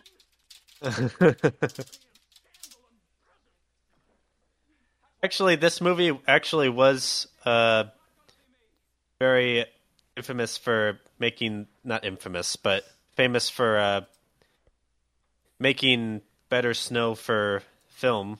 Because back in the day, they used to use cornflakes. Yeah, corks and asbestos. Yeah. Well, in this movie, they they didn't want to get the crunchiness of the the cornflakes. So for all the snow, they used uh, the combination of of the chemical compound that's used in fire extinguishers. Hmm. That's actually kind of nice. Yeah. I'm gonna read some more shitty movie details. In Frozen 2, Elsa sings that everyone she's ever loved is here within his, these walls, while her parents are lost in the dark sea to the north. Oh, oh, I get it now. Yeah. Uh, In. Napoleon, the protagonist unleashes hell upon the Russian Austrian army in Austerlitz. This is a reference to me unleashing hell upon the critics' bad reviews of the movie after seeing it myself. Spirit, Spirited, and Spirited Away had to be the weirdest movie trilogy I've ever seen.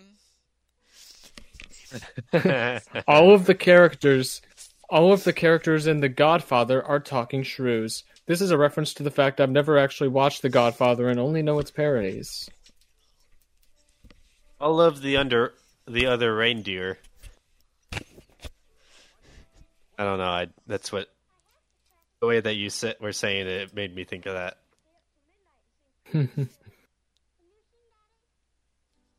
Interview with a Vampire is a giant metaphor for homosexuality, and they don't even try to hide it. Hide it. This, however, is a giant plot hole because it's my dad's favorite movie. Even though he is extremely homophobic and doesn't even accept my sexuality, this implies that he is either stupid or a hypocrite. Mm-hmm. Huh.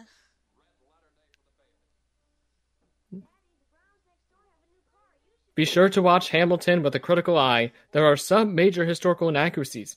Many of these large musical numbers never happened. Eh. Let's see here. Did you know that Harrison Ford is such a good actor that since Raiders of the Lost Ark came out, he spent every day of his life for 42 years getting older so he could get ready to play an older Indiana Jones in The Dial of Destiny? Uh, Oh God. and for what? And for what? In Monsters University, Mike and Sulley get expelled and start working at the Monsters Inc. mailroom and eventually get promoted all the way to Scares, leaving kids with a true message that college isn't worth your time and money.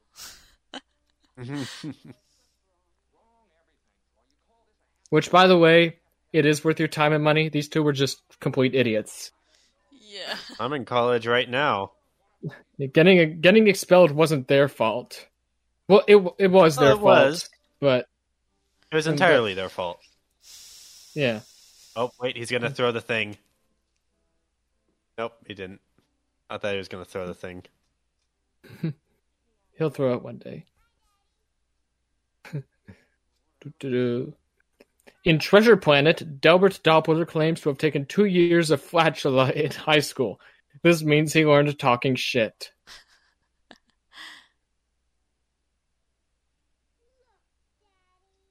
Yeah. Yeah. This is. Uh... Okay. Man. I know there's no there's no audio with the movie. I'm too busy looking at it's somewhat of, uh, looking at shitty movie details, but this is this is one of those movies that just makes you feel warm inside. Yeah. This this is actually one of the important moments where some of the petals fell off the flower, and he's like, "No, no, no, here, I'll fix it." And he puts the petals in his pocket, and it's like, "There we go. I put them back on the flower." And he puts them in the vase. puts the flower in the vase, and that becomes important later because you know. Hmm. three billboards outside Ebbing, Missouri features three billboards outside Ebbing, Missouri. A big clue to this is actually featured in the title.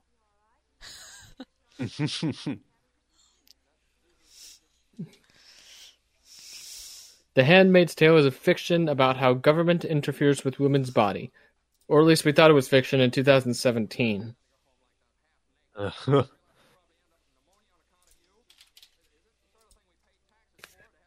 forget exactly what happens in this scene, but I think it's like the the teacher is call the teacher of one of the kids is calling, and he's like, like who is it? The teacher? Give me the phone, and he starts bad mouthing the woman.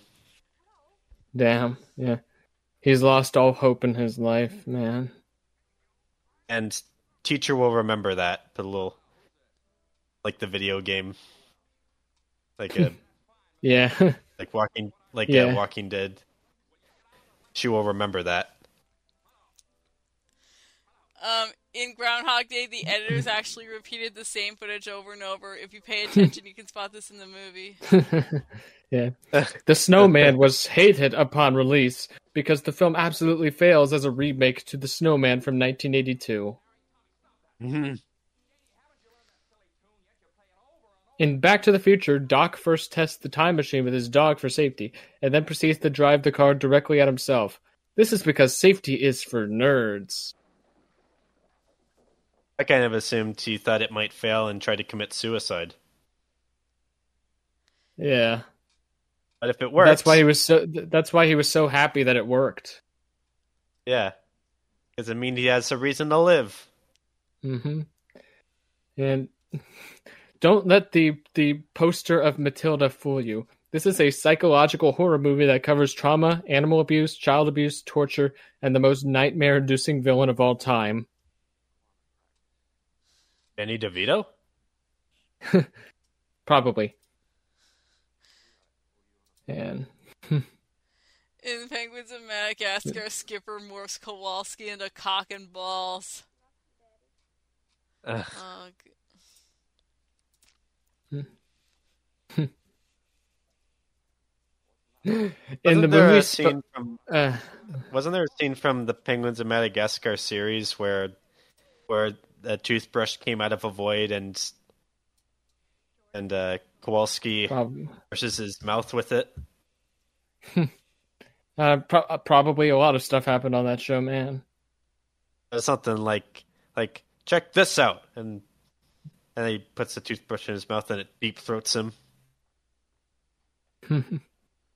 In in Kanto, Bruno is considered the least favorite child, being considered a disappointment. That is a reference to many Latino families in real life, where there is usually a child who is considered a disappointment.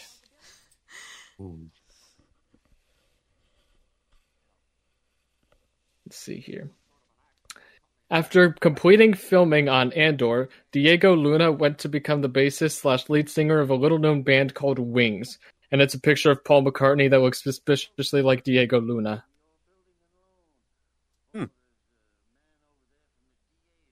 And you know what? Now that I now that I I have the the name face association, Paul McCartney does kind of look like Diego Luna.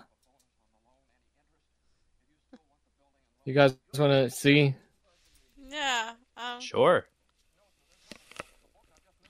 yes. Yeah. If um, like, which um, which would kind of make uh, if if Disney just decided to um, is decided to straight up remake the make- Get Back series with Oh, they already I- I- have I the, thought the you looked at footage, but they just want to re I, I I just thought like I thought you were gonna say like remaking Kanto with Diego Luna playing Bruno. Were you uh at, at you know what? Never mind. Uh, in Talk to Me, why is this car model so important? Two people behind me were talking about the green car model nonstop for ten minutes when it came on screen, then left the movie. The movie has nothing to do with the car. Yeah, all they do is sing chandelier at the top of their lungs. Yeah, this is only and that's This is a reference. This is this is a reference to Next Goal Wins, the Taika Waititi movie that that was supposed to come out a year before Talk to Me. Hmm. Yeah, I think, and I think one of the uh, actors quit and had to be replaced with Will Arnett. Hmm. I think. Uh, Really? in Bones, Snoop Dogg is forced to smoke, showing that this movie is pure fiction. Remember, I, I remember being so concerned when Snoop Dogg said he was quitting smoking, but then I found out it was he was quitting smoke grills. Oh, is that the joke? Mm hmm It was an ad campaign. Oh, hey, I remembered something. Uh, did you guys hear about what's going on with the Oscars nominations for best film effects for special effects? Oh, Oh yeah, Oppenheimer Didn't get, uh, it didn't make not the not shortlist. Oppenheimer. Yeah, it didn't make the Yeah, shortlist, sadly. Yeah, for like no reason. Like it, it's it's got it's in like a bunch of other categories, but not best effects, which is complete and not total bull.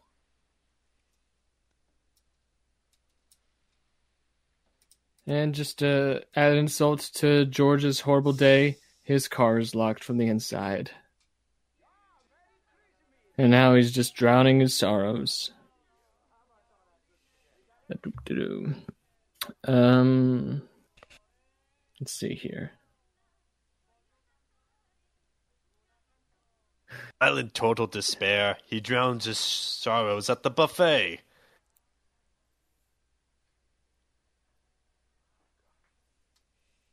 You He'll of be so busy out, drowning his sorrows so I don't that he won't what you were realize that the boat is going.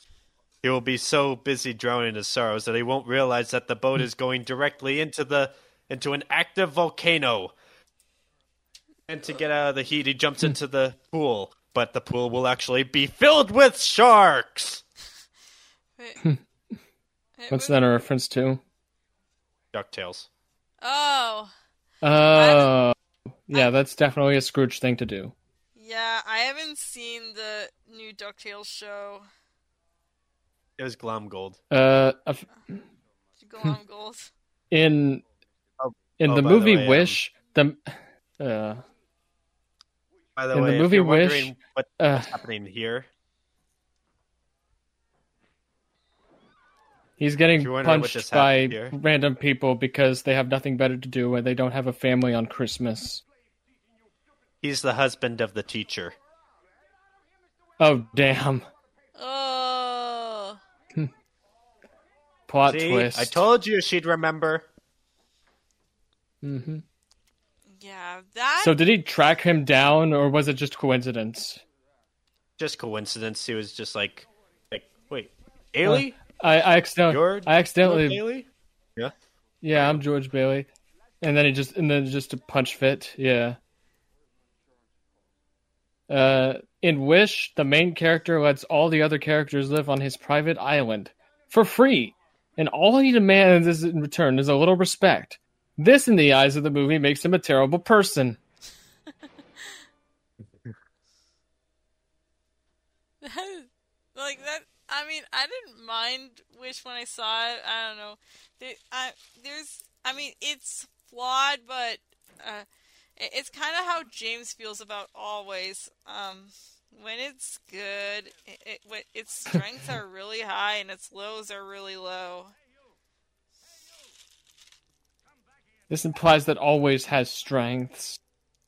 I mean, uh, oh yeah, movie? um, the Steven I Spielberg movie? yeah. Huh. Sorry, I was only half Yeah. listening. Yeah, and Hmm. uh yeah, I James meant uh no, I no, sorry. Andrew mentioned in his Letterboxd review that his parents got it for him because he liked the Wilhelm scream. yes, there's like a really, really, really faint Wilhelm scream at the end of the movie. I know this because it was in a compilation of other Wilhelm screams in movies, and I was looking back and I didn't hear it at all. So like, yeah, I got that movie for nothing, for nothing. Yeah, my parents own a copy of the movie. I don't know if I should um I don't I don't know what to. I don't know what to do with my copy. Am I gonna either uh, sell it to Goodwill, or am I gonna bury it in a six foot deep ground in the middle of my yard for the worms to feast on during the winter?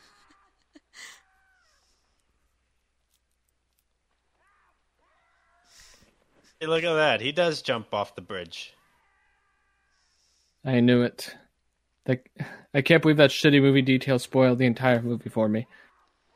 So the, so George is uh, saving saving this guy who also fell off the bridge, and this guy turns out to be his guardian angel, Clarence. Or did he jump?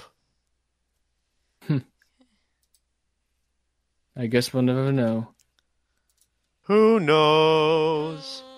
Uh, In Inside Out 2, the gang encounters a band of never before seen emotions. Say hello to Kine, Dorselessness, Harfam, and Nade. wait, What? what? All types of emotions I've never It's heard pa- of.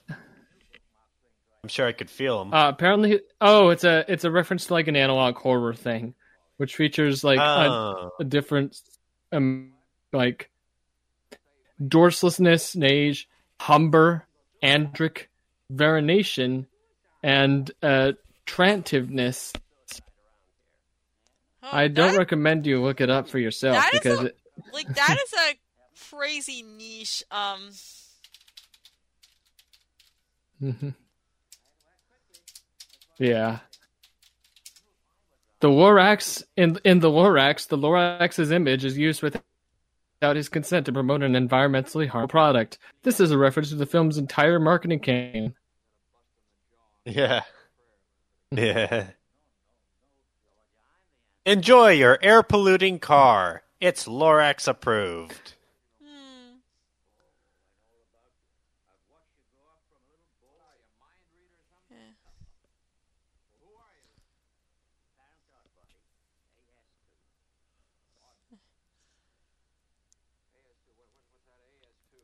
hmm. Yeah. I kind of liked how in this scene the every time the guy's about to spit into the bucket, something something weird is said by the angel. He's just like it keeps himself from spitting to the point that he just decides to go outside.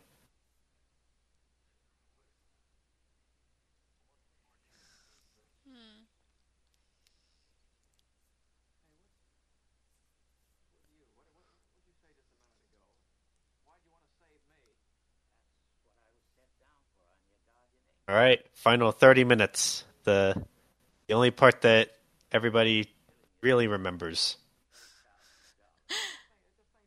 or cares about, I guess.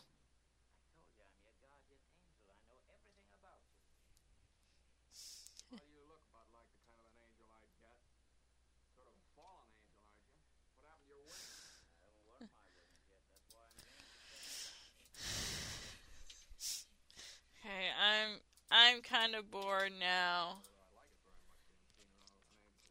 Um, I'm just gonna tell you random things I remember from "It's a Very Merry Muppet Christmas Movie." Besides, there was a Moulin Okay. Rouge reference. Uh, like Matthew Lillard had a cameo, and he uh, he, was charged with this church named Cirque du Soleil. No, not Cirque du Soleil. It, despite the error made, in- it is just this like it, it was just the most avant-garde thing you'll ever see. It's obvious parody of Cirque du Soleil. And also, there was a scene where Kermit was being interviewed by Carson Daly, and uh, a- and Fozzie got in a run-in with Who's and uh, Steve Irwin parody. Oh no, Andrew! Oh, He'll come back. okay. I'm sure. He he probably just had a he probably just had an internet connection issue or computer connection issue. Oh God, how am I gonna carry this uh, thing? Uh, how am I gonna carry this? Uh, I'm gonna just, uh, I'll just, uh, I'll just play a bunch of Siva Gun. I do like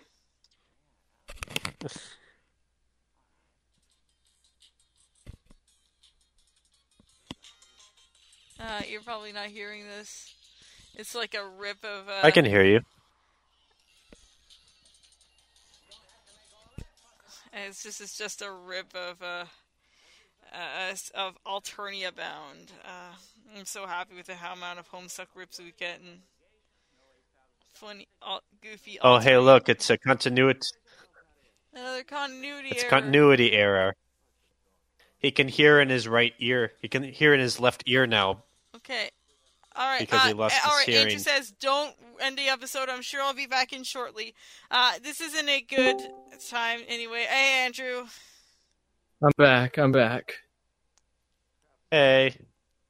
Uh, so, uh, yeah, I everything.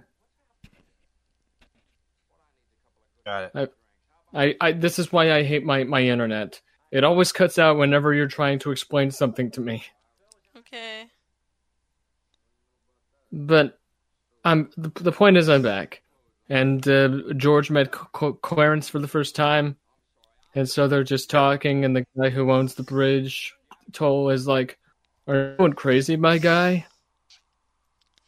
Tries to spit in the Oh, bucket I and it's him- just so absurd that he can't. Oh, I see this Hmm. meme. Um, it's like Stanley Kubrick died 1999. Ice Spice born 2000. Welcome back, Stanley Kubrick. I, uh, I was he was so close to beating Ice Spice. uh, the amount of time between the Jurassic period and the release of Jurassic Park is greater than the amount of time between the release of Jurassic Park and today. Can you believe that? Yeah. Obvious. In Kung Fu Panda, Tai Lung has known behavioral issues but is arrested after his first crime instead of being given psychiatric help. This is because Tai Lung is an ethnic minority in that universe. Ugh. There are so many continuity errors in this movie. Like he Yeah. just gets his hearing in his left ear back, even though we clearly saw that he lost his hearing when he went into the water to save his brother. Hmm. Well, I guess I guess He that no gives it longer part has of a its charm. he no longer has a has the bloodied lip from being punched. He doesn't Well, have a license. Here's he doesn't thing. have the rose Here- petals in his pocket.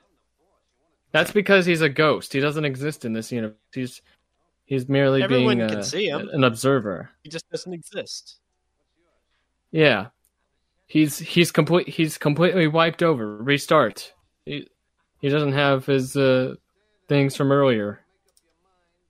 I wouldn't call that a continuity error.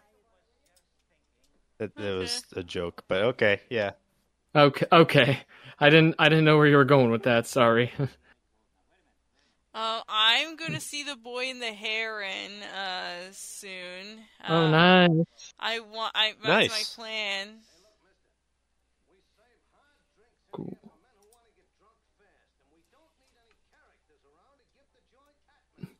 Despite the misleading title, Morgan Freeman's character in Driving Miss Daisy never actually drives Miss Daisy, since she isn't she is a person, not a car.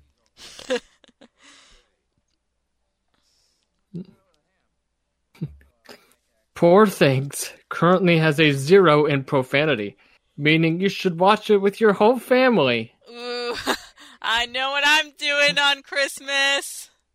Oh my god, I want to see Poor Things so bad, like because it's the guy that made The Lobster and uh and Emma Stone. It, it looks really fun.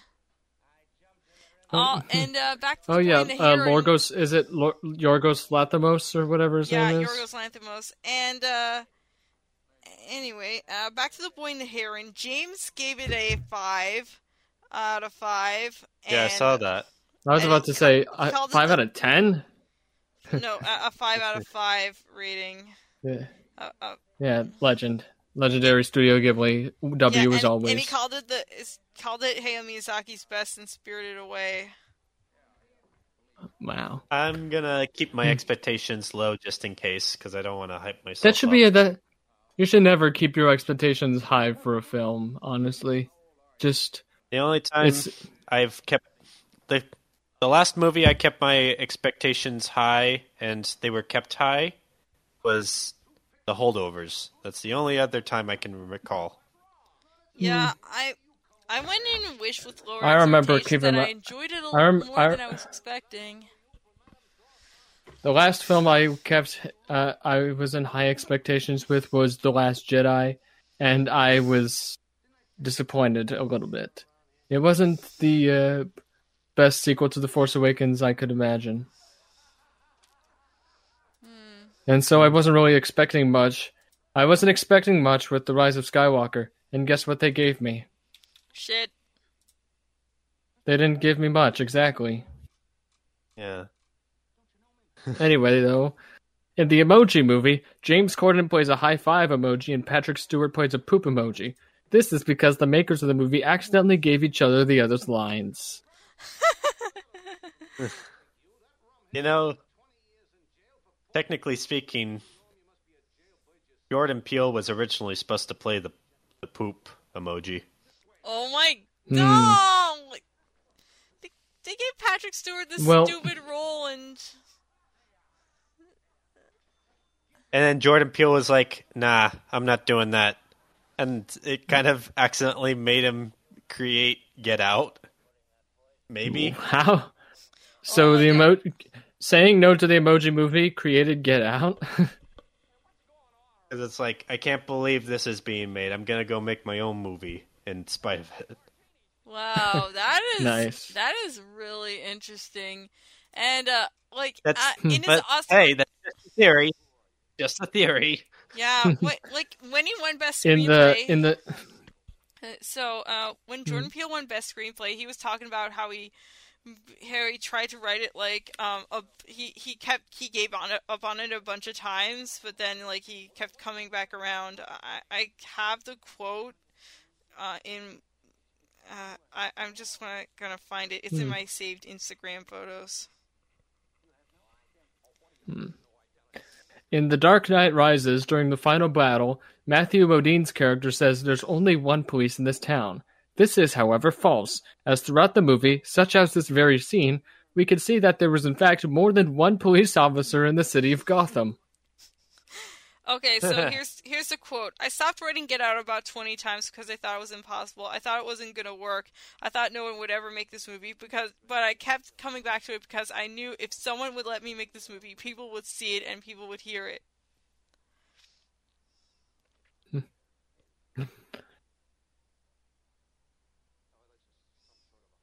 In the mo- in the movie The Sixth Sense, Bruce Willis was dead the whole time.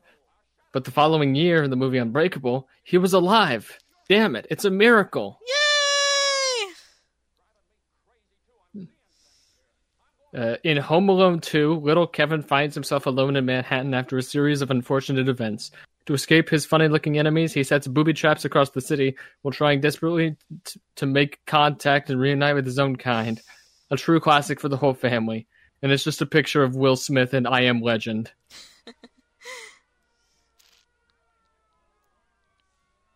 uh, you, you guys hear me? Yeah. Yeah, I can hear you. Okay. At the end of Home Alone, Kevin's father is seen wearing a Burberry jacket. This is the only indication that the family has money. The only one. Home Alone is another one of those all-time holiday classics that I've yet to see in full. You've have you haven't seen Home Alone in full? No, uh, either of the first two Home Alones. The rest are not worth your time. Really? Yeah, exactly. yeah, Home Home Alone's a, a true classic for me. Um. Okay. In I- 2000, i- Right. In 2023, Oppenheimer and Napoleon balanced each other out in terms of historical accuracy in blockbuster Hollywood movies. Hmm. Uh, I I still haven't seen Napoleon, and uh, I I was kind So of in this, off. It. so wait, I'm I'm guessing in I'm guessing in this scene, George found found his wife, but since no one knows who she who he is, Oh, Everyone's actually, mistaking him for, the- like- Actually, uh, there's uh, that was uh, one of the girls that was pining for him earlier, and he drove her off by Oh. saying, "Let's go to South America." oh right, and um, and now this is and now this is what her life has become without him. Yeah. Actually, because you mentioned this earlier, this is actually based on a book. You you mentioned that earlier. a short story, uh, a short technically. story. Hmm. In the there's one major difference in the original story. What happens to his wife is that she's married to an abusive husband. Like he goes, he finds her house and he finds her house and uh, and is like, "Don't you remember me?" It's like, "Get out of here!" And then the alcoholic husband comes in and is like, "What are you doing in here?" Drives Yeah. drives him off. Yeah, In I remember movie- that. If you Yeah. if you know this movie, then you know it's a little bit If you know, less you know. than that. It's different, yeah. Hmm. In, um, let's see here. In Home Alone, old man Marley is 66 years old. Kevin is 10 years old. If, like me, you turned 39 this year, then you're now closer in age to old man Marley than you are to Kevin. Let that sink in. Merry Christmas, you Oh. filthy animal. Oh, oh well, none God. of us are I- 39, so. I just remembered uh, what we were saying about like we should make pass a law that makes it illegal to remake this movie. Uh, I want to pass a I want to have a law passed that makes it illegal to remake Wreck It Ralph. So Disney I don't can't. think that's going to happen anytime soon. Yeah.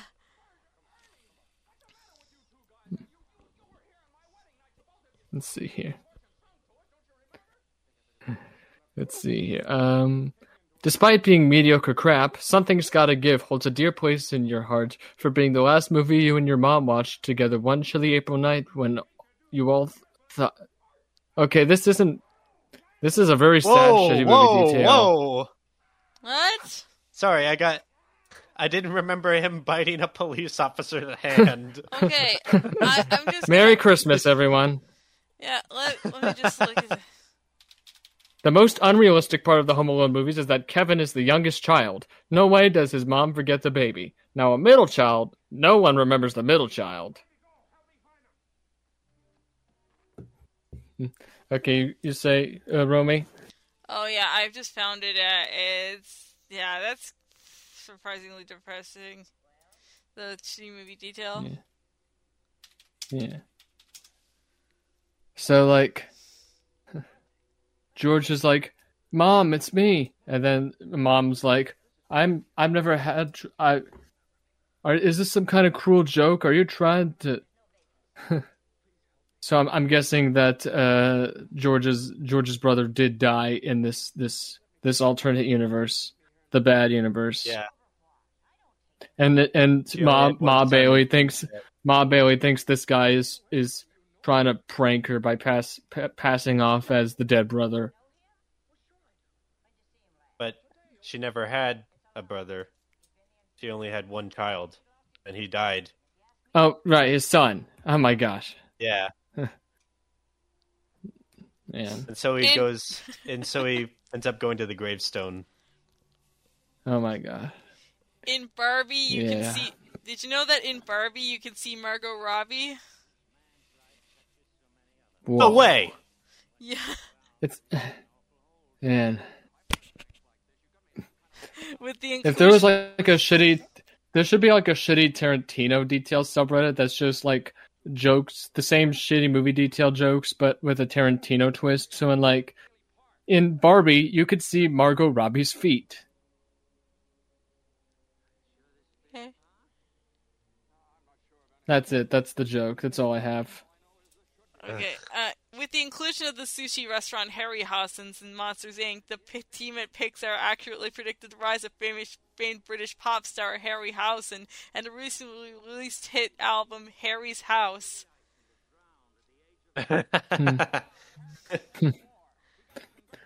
Man. Man. I know we're trying to joke with shitty movie details, but honestly, this is where the movie gets really sad and such. Heart really tugs at the heartstrings in all the right ways. It doesn't it doesn't but it doesn't pull them enough to where you're like uh oh it's pulling at the heartstrings. Like it doesn't it doesn't break the strings. Yeah. You know? Yeah, strange Yeah. how. Um, no, he's a war hero. All those people died. Man. yes, all those people touch other people's lives, and when they're not there, they leave a hole.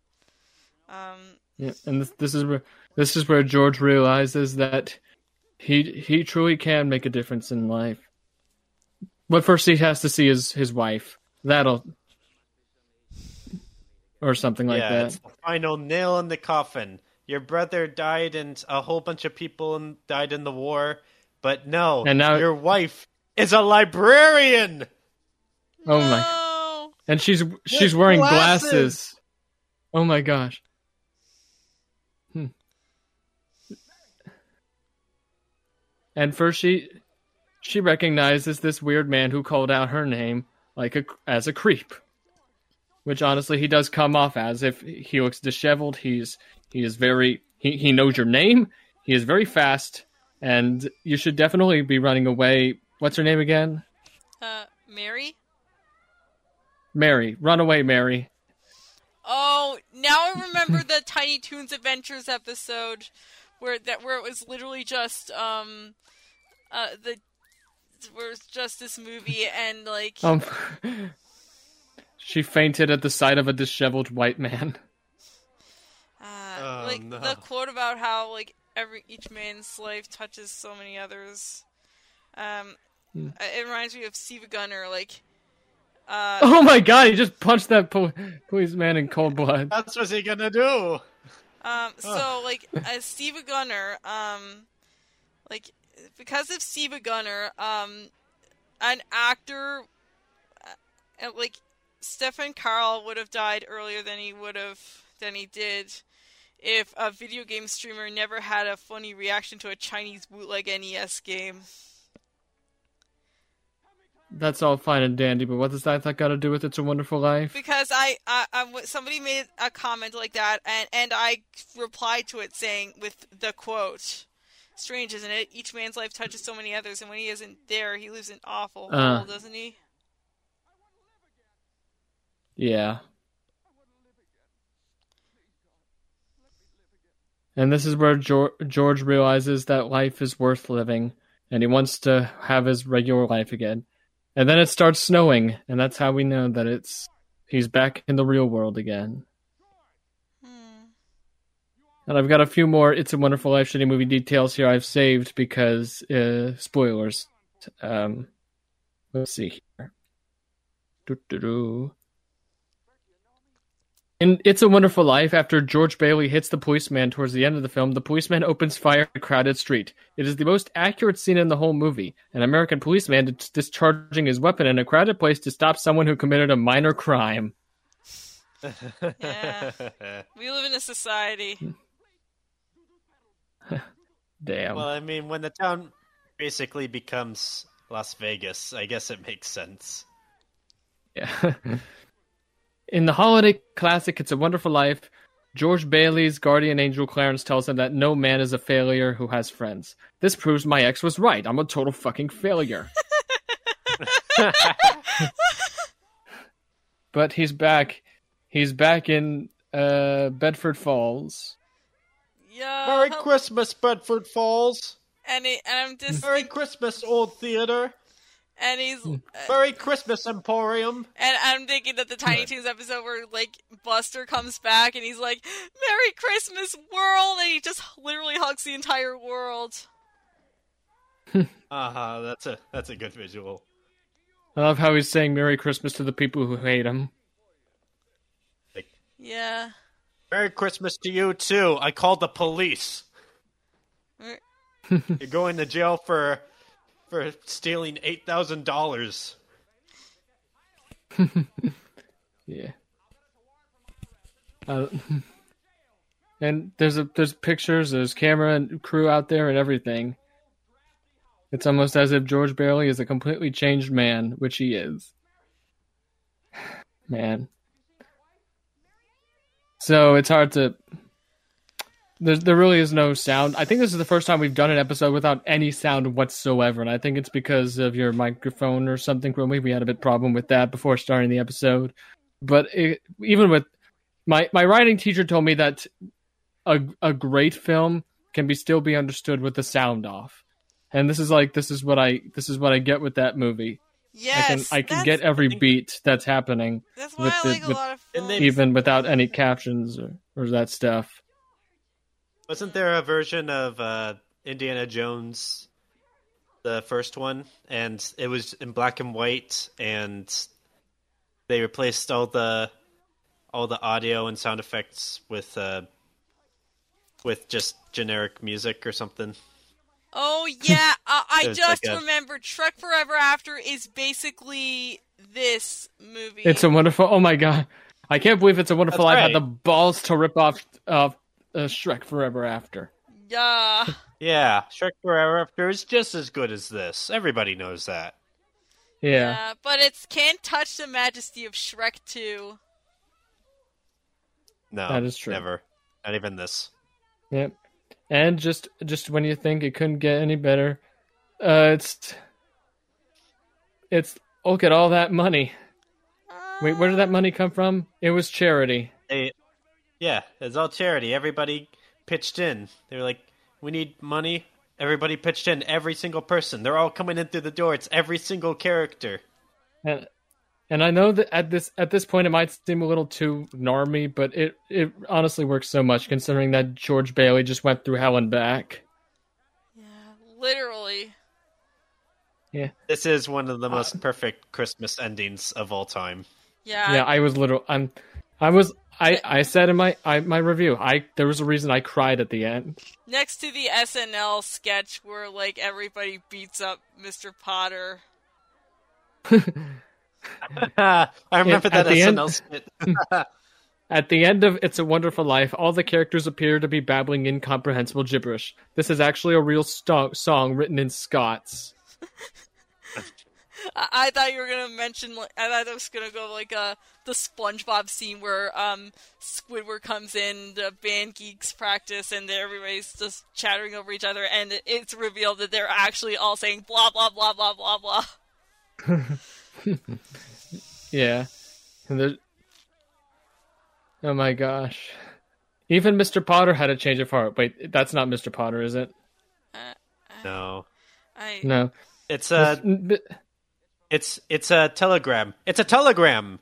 It turns out that the at the there was that moment where they were by the phone and they were having sexual tension.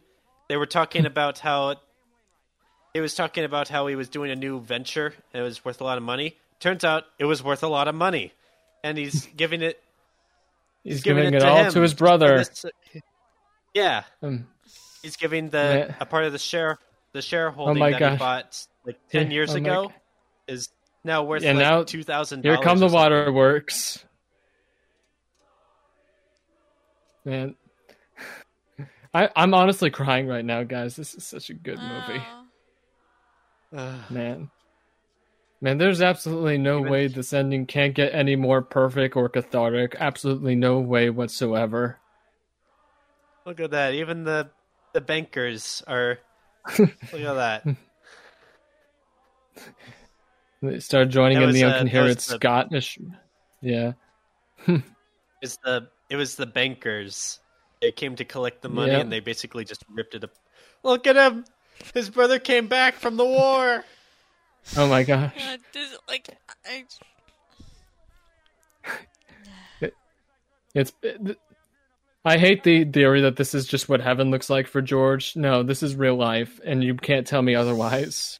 yes, This is real life. like things are yeah Mm-hmm. things are gonna turn out well in the end.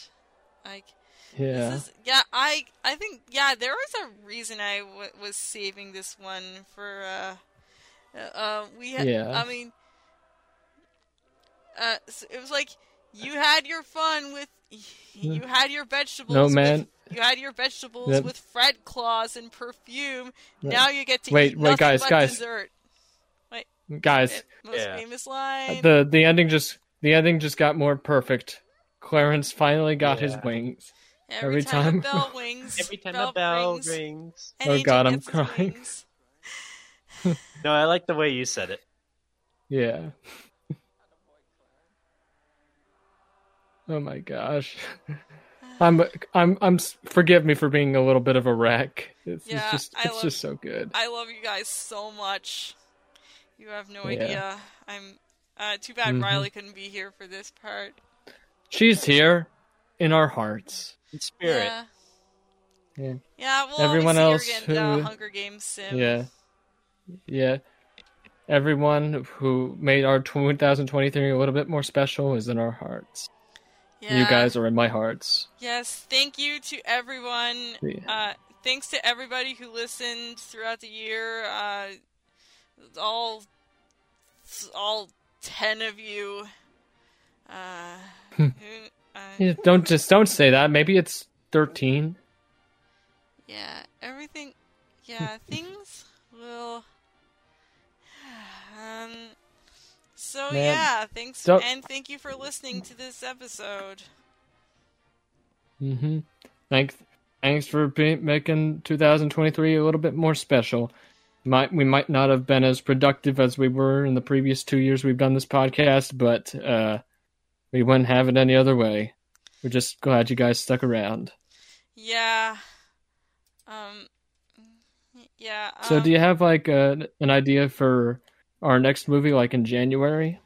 Um, not really. Uh, probably just like a birth, probably just a simple birthday episode. But um, uh, my plan is to um start a podcast where I talk to um people from the from various industries, starting with film.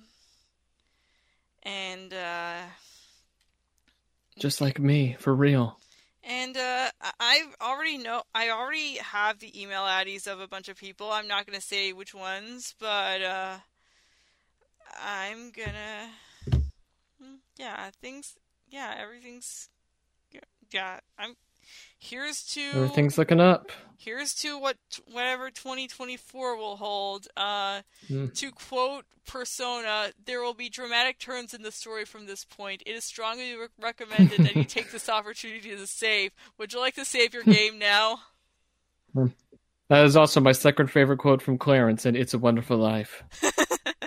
Hmm. Okay. Um. All right. So um. uh, So as I mentioned earlier, we'll probably do another bonus episode later in the month. But uh. Yeah. Yeah. Um. So thank you guys for being here. Thank you for listening. Thank you for just being awesome. Thank you, everybody. Anytime. All right. Thank you.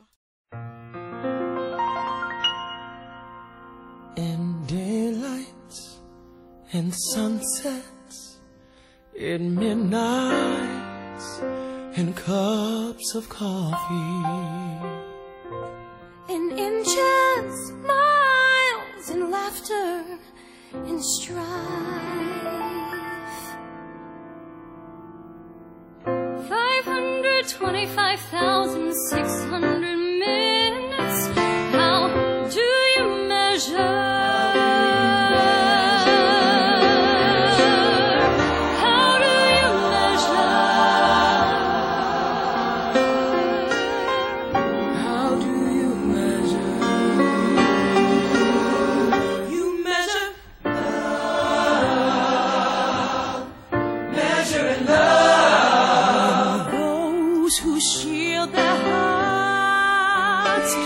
Those who